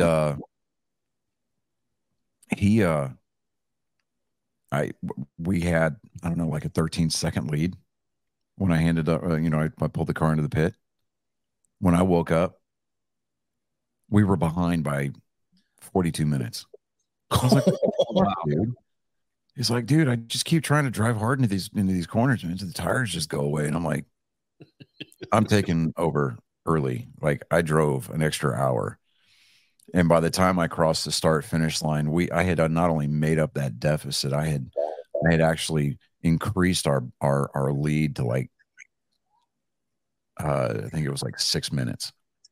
Nice. And he's like, what the fuck, dude? And I'm like, and you say you're the one who can drive better. Get the fuck out of here. Yeah. And his wife looked at us. I mean, because we started on a Friday night, and we drove all day Saturday and into Saturday night. And his wife looked at us. She's like, can I have my fucking TV back now? No. Okay. It was insane. Because, and the class that we were racing in, there was an American muscle class. We were driving a Chevelle. Oh, yeah. Nice. And those things don't handle for shit. No. Right? So they don't corner all that well. No, they don't. It doesn't mean that I still don't want one. I mean, I'm a Ford guy, but my dream car is a 77 Chevelle with a 454. Hmm. Right? I mean, just enough where you get like 6 gas stations to the mile. Right. Yeah. Like, you press the pedal and you can actually see the needle move. Right. But next week in the NASCAR series, or the NASCAR Cup Series, it's the regular season finale, the Coke Zero Sugar 400 at Daytona International Speedway, the World Center for Motor Racing, the fastest track in the month of August. It's traditionally the race has always been run on the 4th of July up until a few years ago when NASCAR decided to jostle up the schedule. citing that, well, you know, we have a better chance for better weather in the month of August. Well, guess what? You moved it from the 4th of July to peak hurricane season. That makes a lot of fucking sense, but whatever. It is what it is. But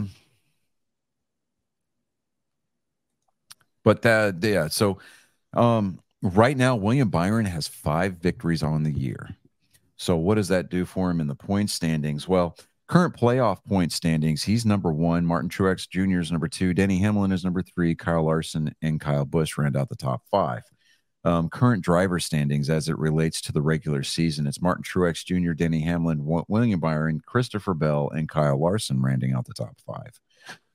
The reason why the playoff standings look different is because those are ranked by the number of wins and points accumulated by either stage wins or race wins over the course of the season to this point. Now, the winner of the person who is dubbed the regular season champion goes into the playoffs with an extra 15 bonus points. So Martin Truex Jr., he's got, you know, he's got some, he's got, let me see here. Hold on. Let me go there. Okay. So right now, as it stands for the playoffs, he is, let me see. All right. So he is, if I'm reading this right, 76 points behind William Byron. As it relates to seeding. If he can win at Daytona or score enough stage points at Daytona to secure the regular season championship, that's an extra 15 points going forward. And actually, no, I'm sorry, take that back. He is 1 point behind William Byron as the playoff points stand right now. I mean, William Byron's led a total of 876 laps this year, as opposed to Martin Truex Jr.'s 828. The next person closest to them is going to be Kyle Larson, who has led 624 laps. Chase Elliott, though, I'm not real confident that unless he wins next week at Daytona, he is going to miss the playoffs. Alex Bowman most likely is going to miss the playoffs. Alex Bowman's kind of had a shit year. He tweeted out this past, I think it was Tuesday, he had to put one of his dogs down. Oh shit! That's rough. So I mean that's rough. And and talking about shit years, last week we had that, or a couple weeks ago we had that conversation about Noah Gragson, and I said that he needs to go back to the Xfinity Series or possibly even the Truck Series. Well, wouldn't you know it, lo and behold, Dale Earnhardt Jr. on the Dale Jr. Download this week basically said the same thing. Said, I'd stay away from the Cup for a year. It's going to take a lot of work to get back in people's good graces. For what it's worth, the court of public opinion. Yeah. What it is. He said, go find you. Go for it. He said, don't go into a second-rate team. Find you a good team with good equipment. Go out there, run the Cup Series, or run the Truck Series, or go back and find a good ride in the Xfinity Series and get you some wins, and really start to, show how good you really are. Right. I'm 100% behind that mantra. I really am. I mean, when Kyle Larson was suspended by NASCAR during the 2020 season for dropping the N-bomb on a e-racing simulcast or iRacing simulcast, he was indefinitely suspended and released by his race team, which at the time was Chip Ganassi Racing. So to make ends meet, while he was trying to do what NASCAR required of him, he went back out there and raced dirt full time in his, outlaw sprint and, midget sprints, and won absolutely everything he entered. And he made more money off of dirt circuits than he would have in Cup that year. That's how scary good Kyle Larson is. Sometimes you just got to get back to your roots a little bit and kind of just, because when he got reinstated, Yeah. I mean, because before he even got reinstated, Rick Hendrick approached him and said, hey, look, if you get reinstated, I want to sign you to this car. Right. And he jumped into Hendrick Motorsport Equipment, went out there and won a championship. I'm just sitting there going, that is nuts. Yeah. I mean, he's away from the car for the better part of a year. And then he just jumps right back in it. And next thing you know, he's a champion. Yep. Yeah. I'm just like, how? How the fuck did that happen? Because he got suspended in 2020, and that was the year that Chase Elliott won his championship. And then when Kyle Larson came back in 2021, he won the championship. And then, of course, Joey Logano and his little alopecia having ass won it last year. I really probably shouldn't say that. I mean, I dislike Joey Logano, but I'm not going to turn down an autographed diecast, so I probably shouldn't make jokes about his alopecia. You don't want Will Smith coming at you. Keep my hair out your fucking mouth. Keep my hairline's name out your mouth. Oh, God. You know what was funny about that slap? I mean, even though Chris Rock said it hurt, he laughed. That's true. He was like, oh, wow. It's like. I even made a joke about it. Yeah. Until he looked over and saw that she wasn't laughing and she was looking at him. Yeah. And it was a problem. I mean. Tickled a little bit. A spade and spade. I mean, we're recasting all these roles for Disney live action movies. I think Jada Pinkett Smith should be the next Rapunzel. They're actually talking about that. That's not a joke. Are they going to CGI her hair? That isn't a joke. They are fucking talking about making long wig. Something next. Oh, God, are you serious? Like they're going to change the entire story around it, like they're doing with Snow White. I don't know why they would do change the. If you're going to change anything from the original Disney format, you might as well rewrite these stories to the way that they were originally written.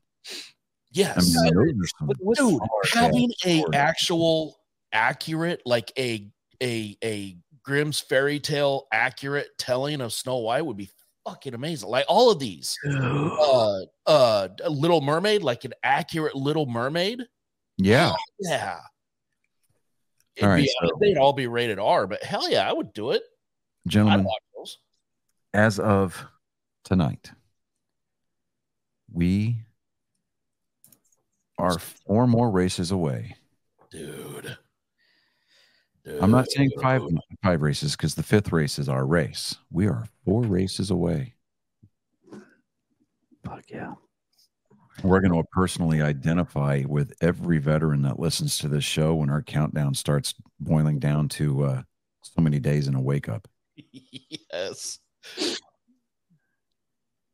I apologize to our civilians that will not understand that reference at first, but we won't explain it to you either. You're going to have to go find a veteran friend and ask them. Absolutely. Yeah. And then while you're at it, ask them about the cattle cars and nut to butt. Make your buddy smile. There was a meme. Actually, it was the cartoonist for Private Murphy. He actually drew out. So he did the.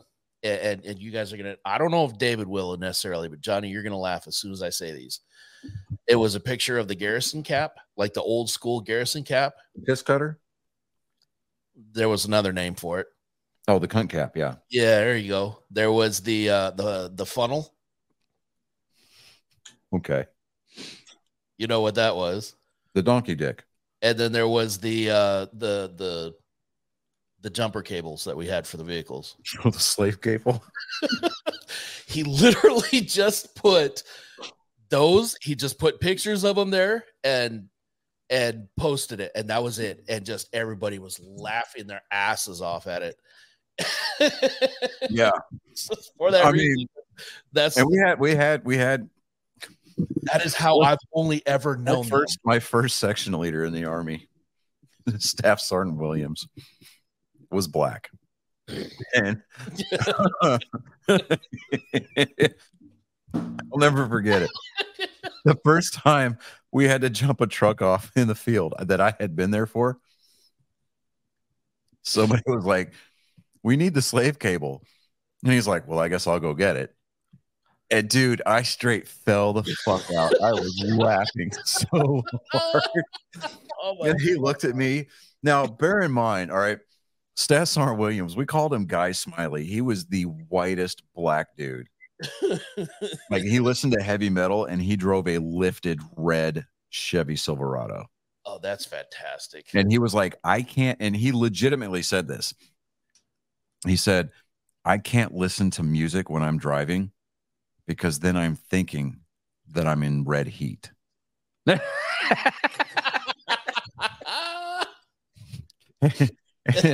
And for those of you who don't know what that means, it's there's a scene where Arnold Schwarzenegger is driving a Greyhound bus through a fucking mall. Yep. And we looked at him. We were like, what? And he let a couple of the lower enlisted guys borrow his truck one night. He's like, we're going to go redneck. And sorry, can we borrow your truck? You go with us. And he's like, I'm not going with you. But don't put a scratch on my truck. I'll kill you. And like his nickname was even written in Sharpie inside the vehicle, right? Guy Smiley, right there above the window or the windshield on his side, right?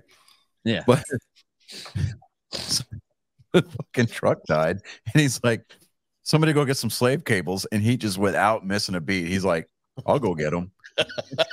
I just fell.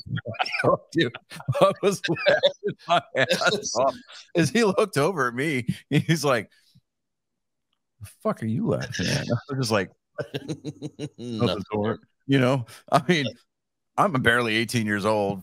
Whatever, you know, I'm just out of basic and airborne school. I'm from Texas, dude. I'm sitting there going, "Oh, goddamn thing, funnies aren't." Nope. You see? Nope. There was that one TikTok too where they were they're like, what is the military humor like? And it showed a guy that was doing push-ups and it says, what don't we tolerate in the army? Racism. Why not? Because they're people now.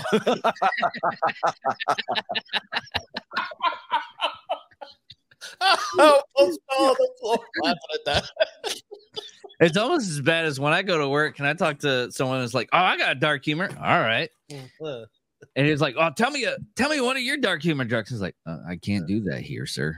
There's levels. Yeah, wait till we're off the clock and then come find me. Right? It's like you have to prepare yourself with a series of ever-expanding plugs before I fuck you like that. Yeah.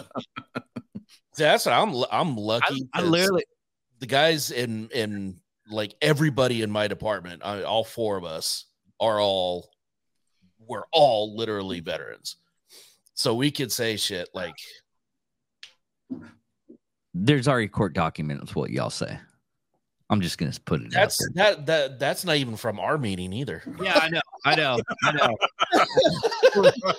It's like, oh, we doing worse, man. I mean, you got. It's like, that's true. I forgot about that. You know, it's sitting there. You're sitting there going, Evan. Like you're sitting there going, I like my workplace because we've got dark humor. And then it's like you're sitting there going, your humor's not dark. Well, what's your definition of humor? Like, really? Really? It's like this is how dark my humor is.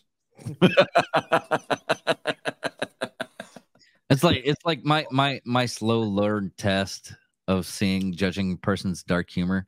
Like, how dark is your humor? Because mine's pretty dark. I was like, all right, ask me how I slept last night. I'm like, okay, how'd you sleep? Just like God through the Holocaust. Oh, right. Yeah. Oh, I saw. Okay, there was a TikTok out there. I saw it this weekend. It was this boot with the beret. He's got the flash with no unit crest on it. He's like, the beret's not giving away. You have to earn this, right? And I'm just sitting really there, I'm like, really? I'm looking at the comments, dude. And the comments are like, can somebody come get their boot? You know, it's like, one dude goes, talk to me about your beret after you pass Q course. You know, like that one. Yeah, you know, like, actually, it is, because I remember when the black beret meant something, right? Right, back when it was the Rangers beret. Right. I mean, I was going through airborne school. Did they back? No, they stuck with the sand color, the tan beret. Yeah. But like, I went, you know, outside Fort Benning, Georgia. Chris, I know you know this store, Ranger Joe's. Oh yeah, Ranger Joe's. So you know, we're a bunch of like wet behind the ears, basic training, you know, graduates. Yep, going through airborne school, and it's during jump week. So I mean, we go out to Ranger Joe's to get a haircut the weekend before, and to buy our berets, right? Yeah, and we're walking outside, and we're just like, oh man, we got to shave these, and we got to shape them, and you know, got to get the flash sewn on, and then here comes a pickup truck full of Rangers, like from the bat, right? Oh, they got all their black berets on, their uniforms are all faded, and you know, like, you know, but your basic training, you see faded BDUs, you're like, oh yeah, they've like done shit, and their name tapes are embroidered, right? Angels from heaven, you hear the heavenly choir, oh yeah. You know, and so, I mean, they get out of the truck and they're looking at us and they're like, going to jump school? Like, yeah. Fucking get lost. And they turn around and just walk. we're like, oh shit. You know, and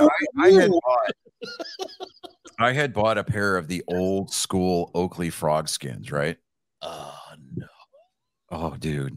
Yeah. You know. And those were the shit. I don't know my ass from a hole in the ground. Right.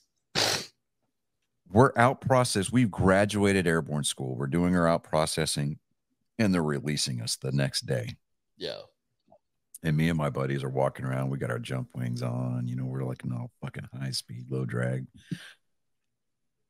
Got the berets on. Right. And, yeah. No, we had our soft caps on. We didn't have our berets on. We had our soft caps on.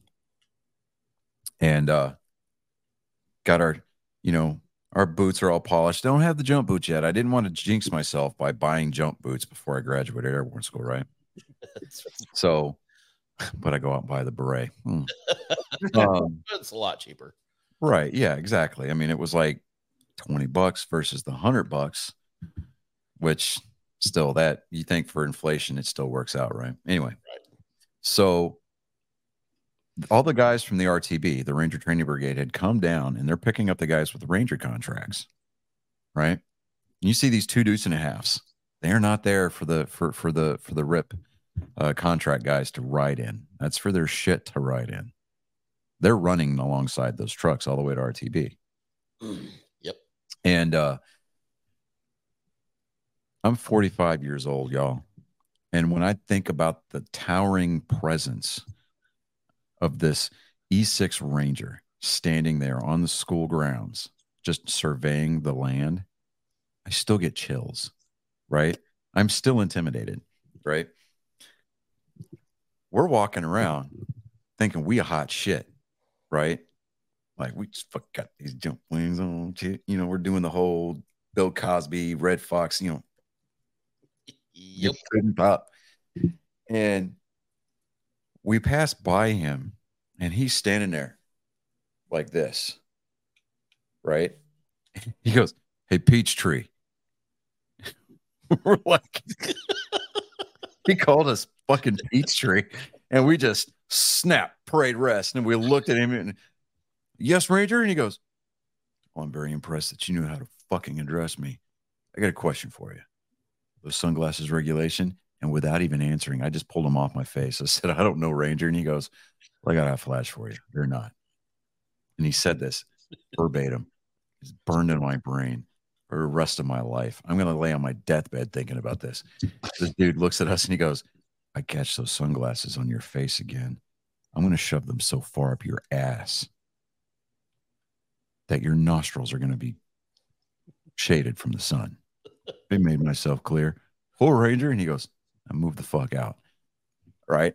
We just puff of smoke, right? I went over to the to the entrance to the company. I did my 10 push-ups to the wings. I called my dad over. I was like, come here. He goes, fuck was that? I said, just take these and put them in the car. What the fuck was that? I'll tell you later. And I did my turnaround, did my 10 push-ups back to the wind, and I walked back onto the company ground. And I walked by, and I'm not making eye contact. I just see him out of my peripheral vision. And you just see him walk, and, you know, he's just standing there like this. He's like, that black beret, dude. Good answer. I mean, he had the 82nd beret thing going on, right? Where he was straight up like this, you know, right? I mean, it was pointed over, and he was just straight up, you know, couldn't see out of his right fucking eye for right. Shit. Yeah. But yet, homeboy had God level omnipotence. I mean, he was just sitting there going, just shaking his head in approval. Like, that's what the fuck I'm talking about. You know, and I'm just sitting there, I'm like, oh my God. You know, I was single-handedly at that point more scared of that E6 Ranger. I don't even know his name. I didn't think to look at his name tape. I just knew he had a black beret on, and that scared me. Yep. Right? Because he had the green jungle boots on. We had the ripple sole, and his uniform was starched, boy. Didn't standing up by itself. All I know is that he was an E6. And I'm like, yes, Ranger. Dude, I was not that scared on day one of downrange basic training. Mm-hmm. Back when we had the shark attack, I wasn't that scared. Oh, that dude scared me. Right? And then we get dismissed. I'm getting in the car. I'm sitting in the back with my girlfriend and my parents. And my dad's like, what the hell was that all about? So I told him. He was like, they're against regulations. I was like, apparently. They are now. Right? And he goes, so, what are you going to do? I was like, I'm going to buy a cheap pair of sunglasses that are regulation. He's like, what are you going to do with these? I'm going to wear them in my civilian clothes. Because at the time, I paid $60 for those. At the Sandhill PX. That's like $200 now for a pair of flak jackets, right? Oh yeah. But they were the old school frog skins with like the or the polarized lenses. Oh dude, they were hot. Oh yeah. They were hot. And I'm just like, any of the uniforms now, they just don't they don't have that presence anymore. The old school BDUs with those mirror shined boots, man, you just it was a whole different kind of presence that you commanded. Yeah, I mean, when you walk in with a brand new pair of a freshly resold pair of jungle boots, dude, and you're like, I'm gonna wear these around because we got a road march coming up in a week. I'm gonna smoke all y'all's asses. Right, I got the ripple sole. Nothing like it, man. Dude, you go over across the street to Main Post. You have Mama San resole your boots with them ripple soles. You were like Superman, bro. You're like 13 miles on gravel road. Dude, I miss those boots, man. I've got a pair at my dad's house up there in Wichita. Nice. And yeah, I'm gonna have to get them. The first weekend of September, because I left them up there this past weekend. But yeah, I'm gonna get them, dude. And you remember how we used to do it? Like you go in and you cut the insole out and you pull the steel shank out. Yeah. So that way your feet don't cook when you're in the motor pool. Yeah. Man, maintenance. Just like a little bit. Oh, bro. Because I used to have a pair of the green ones too, and then they were like, okay, the green ones are now phased out, effective October. What was it, 98, right? Or no, 97. 1 October 97. You can no longer wear the green jungle boots. Yeah, October 1, 97, you could no longer wear the green jungle boots. So you saw some old timer NCOs that just did not give a fuck I had a couple of section sergeants that wore those jungle boots. They didn't give a shit. Especially we're out in the field, they were fucking wearing jungle boots. Yeah, you know. And we had one sergeant, dude. He was like, you know, we had, you know, you had the Cochran twos. You know, you had the good jump boots, right? And then you had the regular jump boots. There was guys going out there buying Cochran twos to wear to the field, right? And then you guys they were wearing their cook whites, basically. They're really faded ass. Not a slight against you, David, but like the faded BDUs, right? We called them cook whites. Yep. They wore their cook whites out to the field. Sergeant Major comes through. Command Sergeant Major West. He eventually left no slack and became the Ranger Training Brigade Sergeant Major, right? Mm-hmm. He was like, you could hear him. I think it was like Alpha or Bravo Company. He was yelling at, and like you could hear him from across the PZ. What the fuck is this? Like, what are you talking about, Sergeant Major? He's like, where's some goddamn cook whites out in the field? What the fuck? Here's your field uniform, Sergeant Major. No, that's bullshit. And come find out, one of the guys that he was yelling at graduated from Ranger school. He goes, "What's the fourth stanza of your Ranger creed?" That's bullshit. Oh, like, oh shit! Oh. Like, no. Like, we had one guy. Oh shit, Sergeant Merrill, Sergeant E5 Merrill. He went to Ranger school as an E4, came back. Because back in the day, if you went to Ranger school, when you came back, you were automatically pinned your 5. Right. Like, that's the way it used to be. You go to Ranger school, you come back, you get your 5. And because, I mean, you had to be like an E4P before you went to Ranger school to begin with. Well, it's considered a leadership school, so. Well, yeah. But so he comes back. And the first day that we're back, or that he's back, we have payday activity. So we've got Class A inspections. Did he shine his jump boots? No. You remember the Insta Shine shit that you had to like bake on? Yeah. It always looked like trash too. Like you you take one step and it cracks, right? Yes, you could hear it crackle. He Insta Shined the look out of his boots. Oh, fuck. Right? We're standing there. He's got his cord. He's got his brand new Ranger tab on. He's got his fruit salad going. He's got his boots bloused. You know, the sun's reflecting off of everybody's toes. His look like a fucking solar farm. Sergeant Major's walking up and down the line. He walks past Sergeant Merrill. He stops. Like 2 soldiers down, he stops like dead mid-stride and backs up. He does not turn around. He straight throws it in reverse, and he just walks backwards. Stops in front of Sergeant Merrill, conducts a left face, and then does this thing.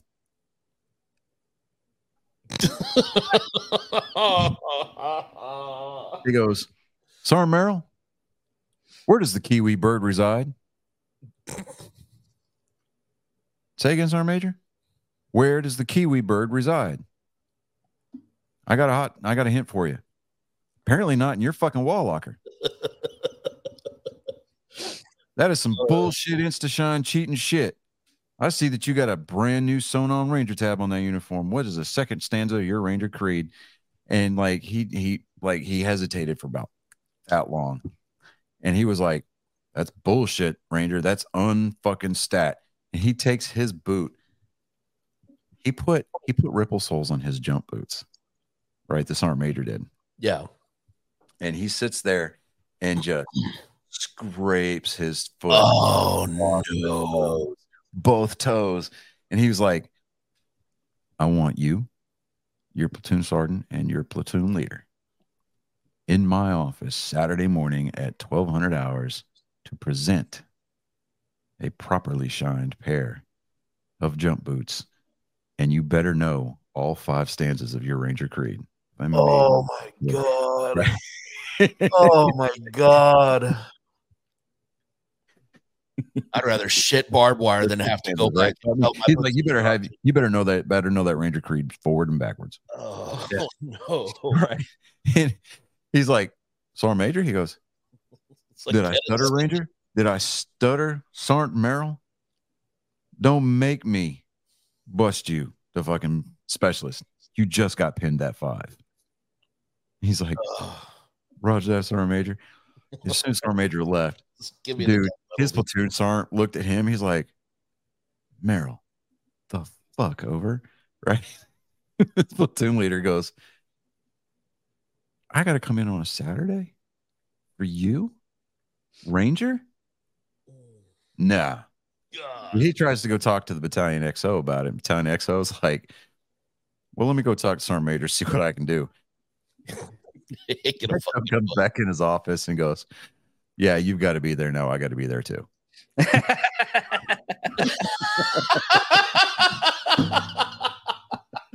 Fucking hell! Damn, I got you hear the colonel, you hear the lieutenant commander, Lieutenant Colonel Parker. He goes, "Get him, wild man." Sir, you want to get in on this? No, because Colonel knew better. Colonel absolutely have my ass in there too. He's like, yeah, you got to be there. No, I got to be there too. Like, I mean, because I was, oh my God, that's fucking amazing. Because I had staff duty that Friday, and so when I got to hear that conversation, I was like, what the fuck? I mean, dude, I'm sitting over there. It's me, my other runner, and the NCO at the time, I forget who it was.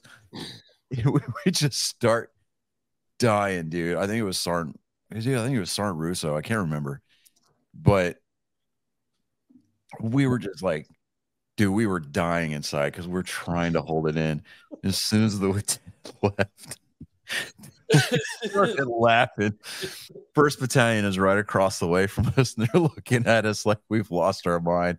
We looked it over because First Battalion, they're mascot is the bulldog, right? So they legitimately had Bastogne. It was Bastogne the bulldog, right?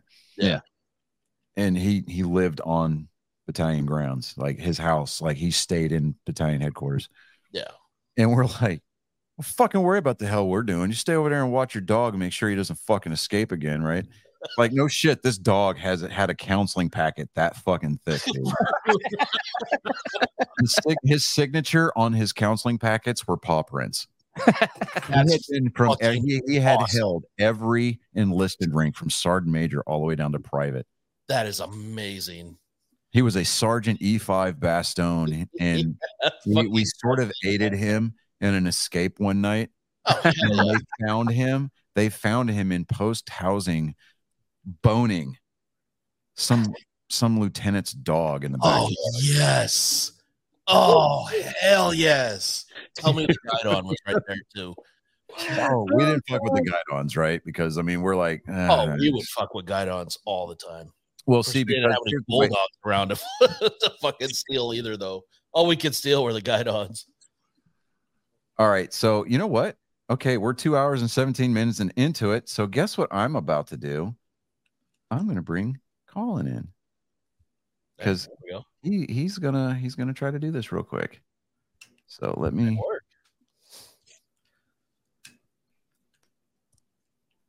All right, dude, come on. That's good because the jokes I had found probably would have gotten us canceled. Dude, the jokes I found would have gotten us arrested.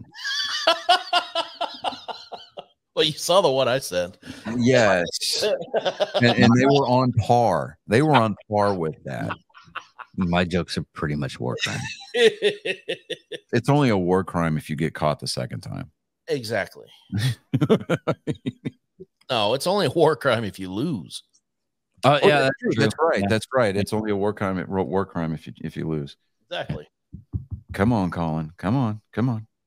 Clicky the linky. Is he backstage yet, David? Oh shit!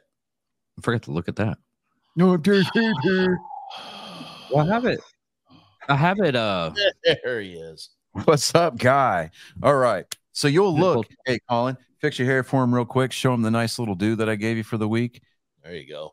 Yeah, see, look at that nice little fade on the side. Oh, right. White walls right there. Oh, that's what I'm talking about. All right.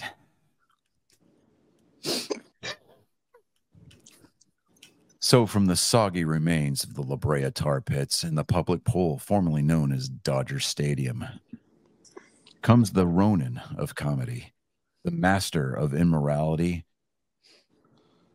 and the Riddler that brings into question everything that you thought to be true. I bring to you my genetic code for your ears and now your eyes to feast upon, to be left rode hard and put away wet. I give to you this week's installment of Joke Time with Colin. Hey, the Red Sox are beating the Astros right now. We had gotten caught up on other conversation. That's not the joke. Hush yourself, Chris. Fucking beat your face, dude.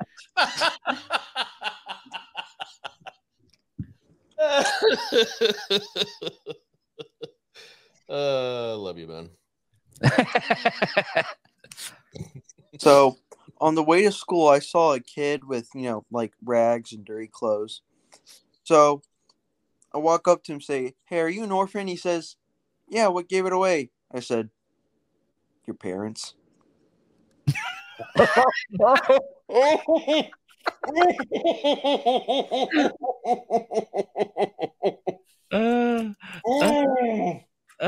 Nice. Solid beginning. Oh my God, dude. Oh my God. Wow. That's a good one. Is that the only one you've got this week? Yeah. Okay. Well, okay. He started and finished strong, everybody. Good. Oh, wow. Your parents. Oh shit. Oh wait. What? Did David get the time right? No, he didn't. I didn't do the outro yet. That's, I'm trying to give him some kind of credit. I'm trying to acknowledge that at least he tried a little bit. I mean, he got his props for giving us proper articles at the beginning of the show. That is true. Yeah. That is true. I'll give him. They were relevant and they were recent. Yeah, timely. It would be timely. Yeah. The timestamp and yeah. Okay. And he kept quiet while we talked about Army stuff. Yeah. So good for him. Okay. I had my first after school baseball thing today. So nice. Okay. That's what it's about. Dilly dilly. It was too hot outside. Yeah. Oh. Well, we are on a tropical depression advice or warning for tonight and tomorrow. Really? Yeah. Depression has stages? Oof. Yes, David, much like the depression that most of your sexual partners go through. That's understandable. Nice. Solid. A little close to the knife there. That was... Hell yeah.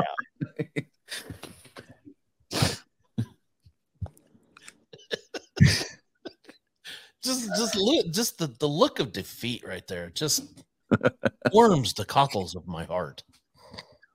So much like the additional problem of hurricanes added to the list of worries that Southern Californians have, in addition to earthquakes, landslides, and wildfires, you too now have an additional thing to worry about. When you see somebody standing on the side of the road wearing rags, you question yourself, are they or aren't they an orphan? When you feel bad about yourself, think back this moment in time. When the Ronin, my genetic code, brought forth and enabled the debauchery of your soul. Ladies and gentlemen, boys, girls, angry faithful of all ages, I present to you this week's edition of Joke Time with Colin. Oh, shit! Oh, shit!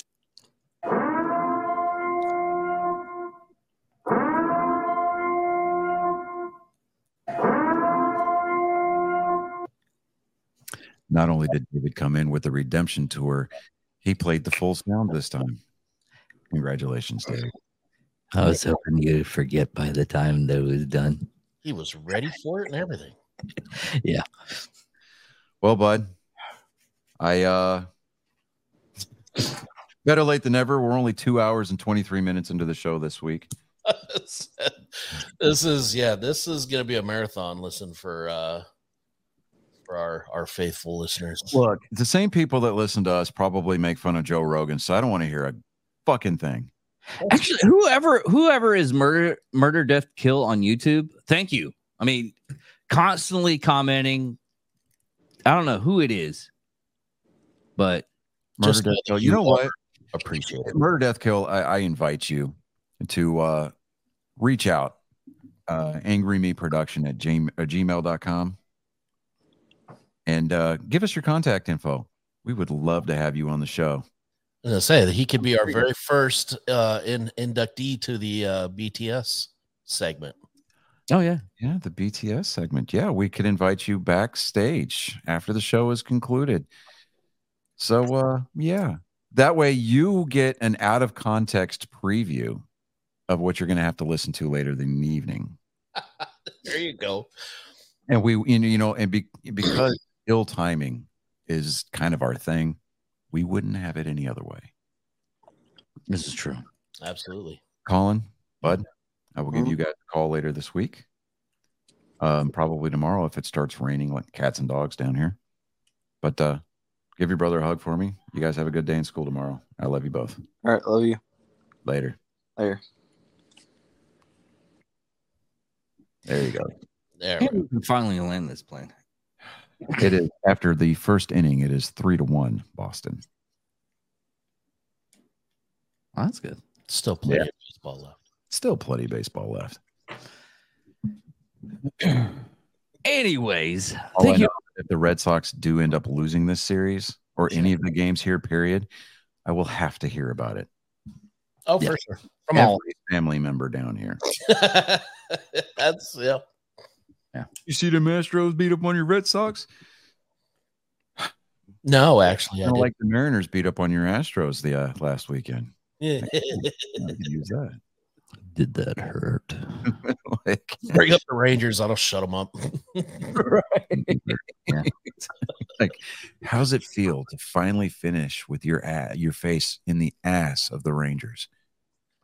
It actually feels amazing, to be honest with you. Right, it's like when we finally won our division after, even though we won the World Series in 2004, we finished in the wild card spot behind the Yankees in the division. It's a bitter pill to swallow. No. Yeah, not as bitter of a pill as New York fans are having to swallow this weekend after realizing that their team is now 4 games under 500. And this is the worst record that the Yankees have had this late in the season since 1995. Damn. They're due. Yeah. Anyways, thank you all for listening. Thank you all for watching. I'm David Dickerman. I'm, as always, Johnny Skelton. And I am Chris Jacka. And this is Nerd Sports, episode 122. Yes, if you're keeping score at home, he almost screwed that one up too. Have a nice night. Yeah, thanks for calling me out on that one. Later, guys. I mean, if they can't hear the stutter, I mean, it's up to them. Later on, dudes. Peace out.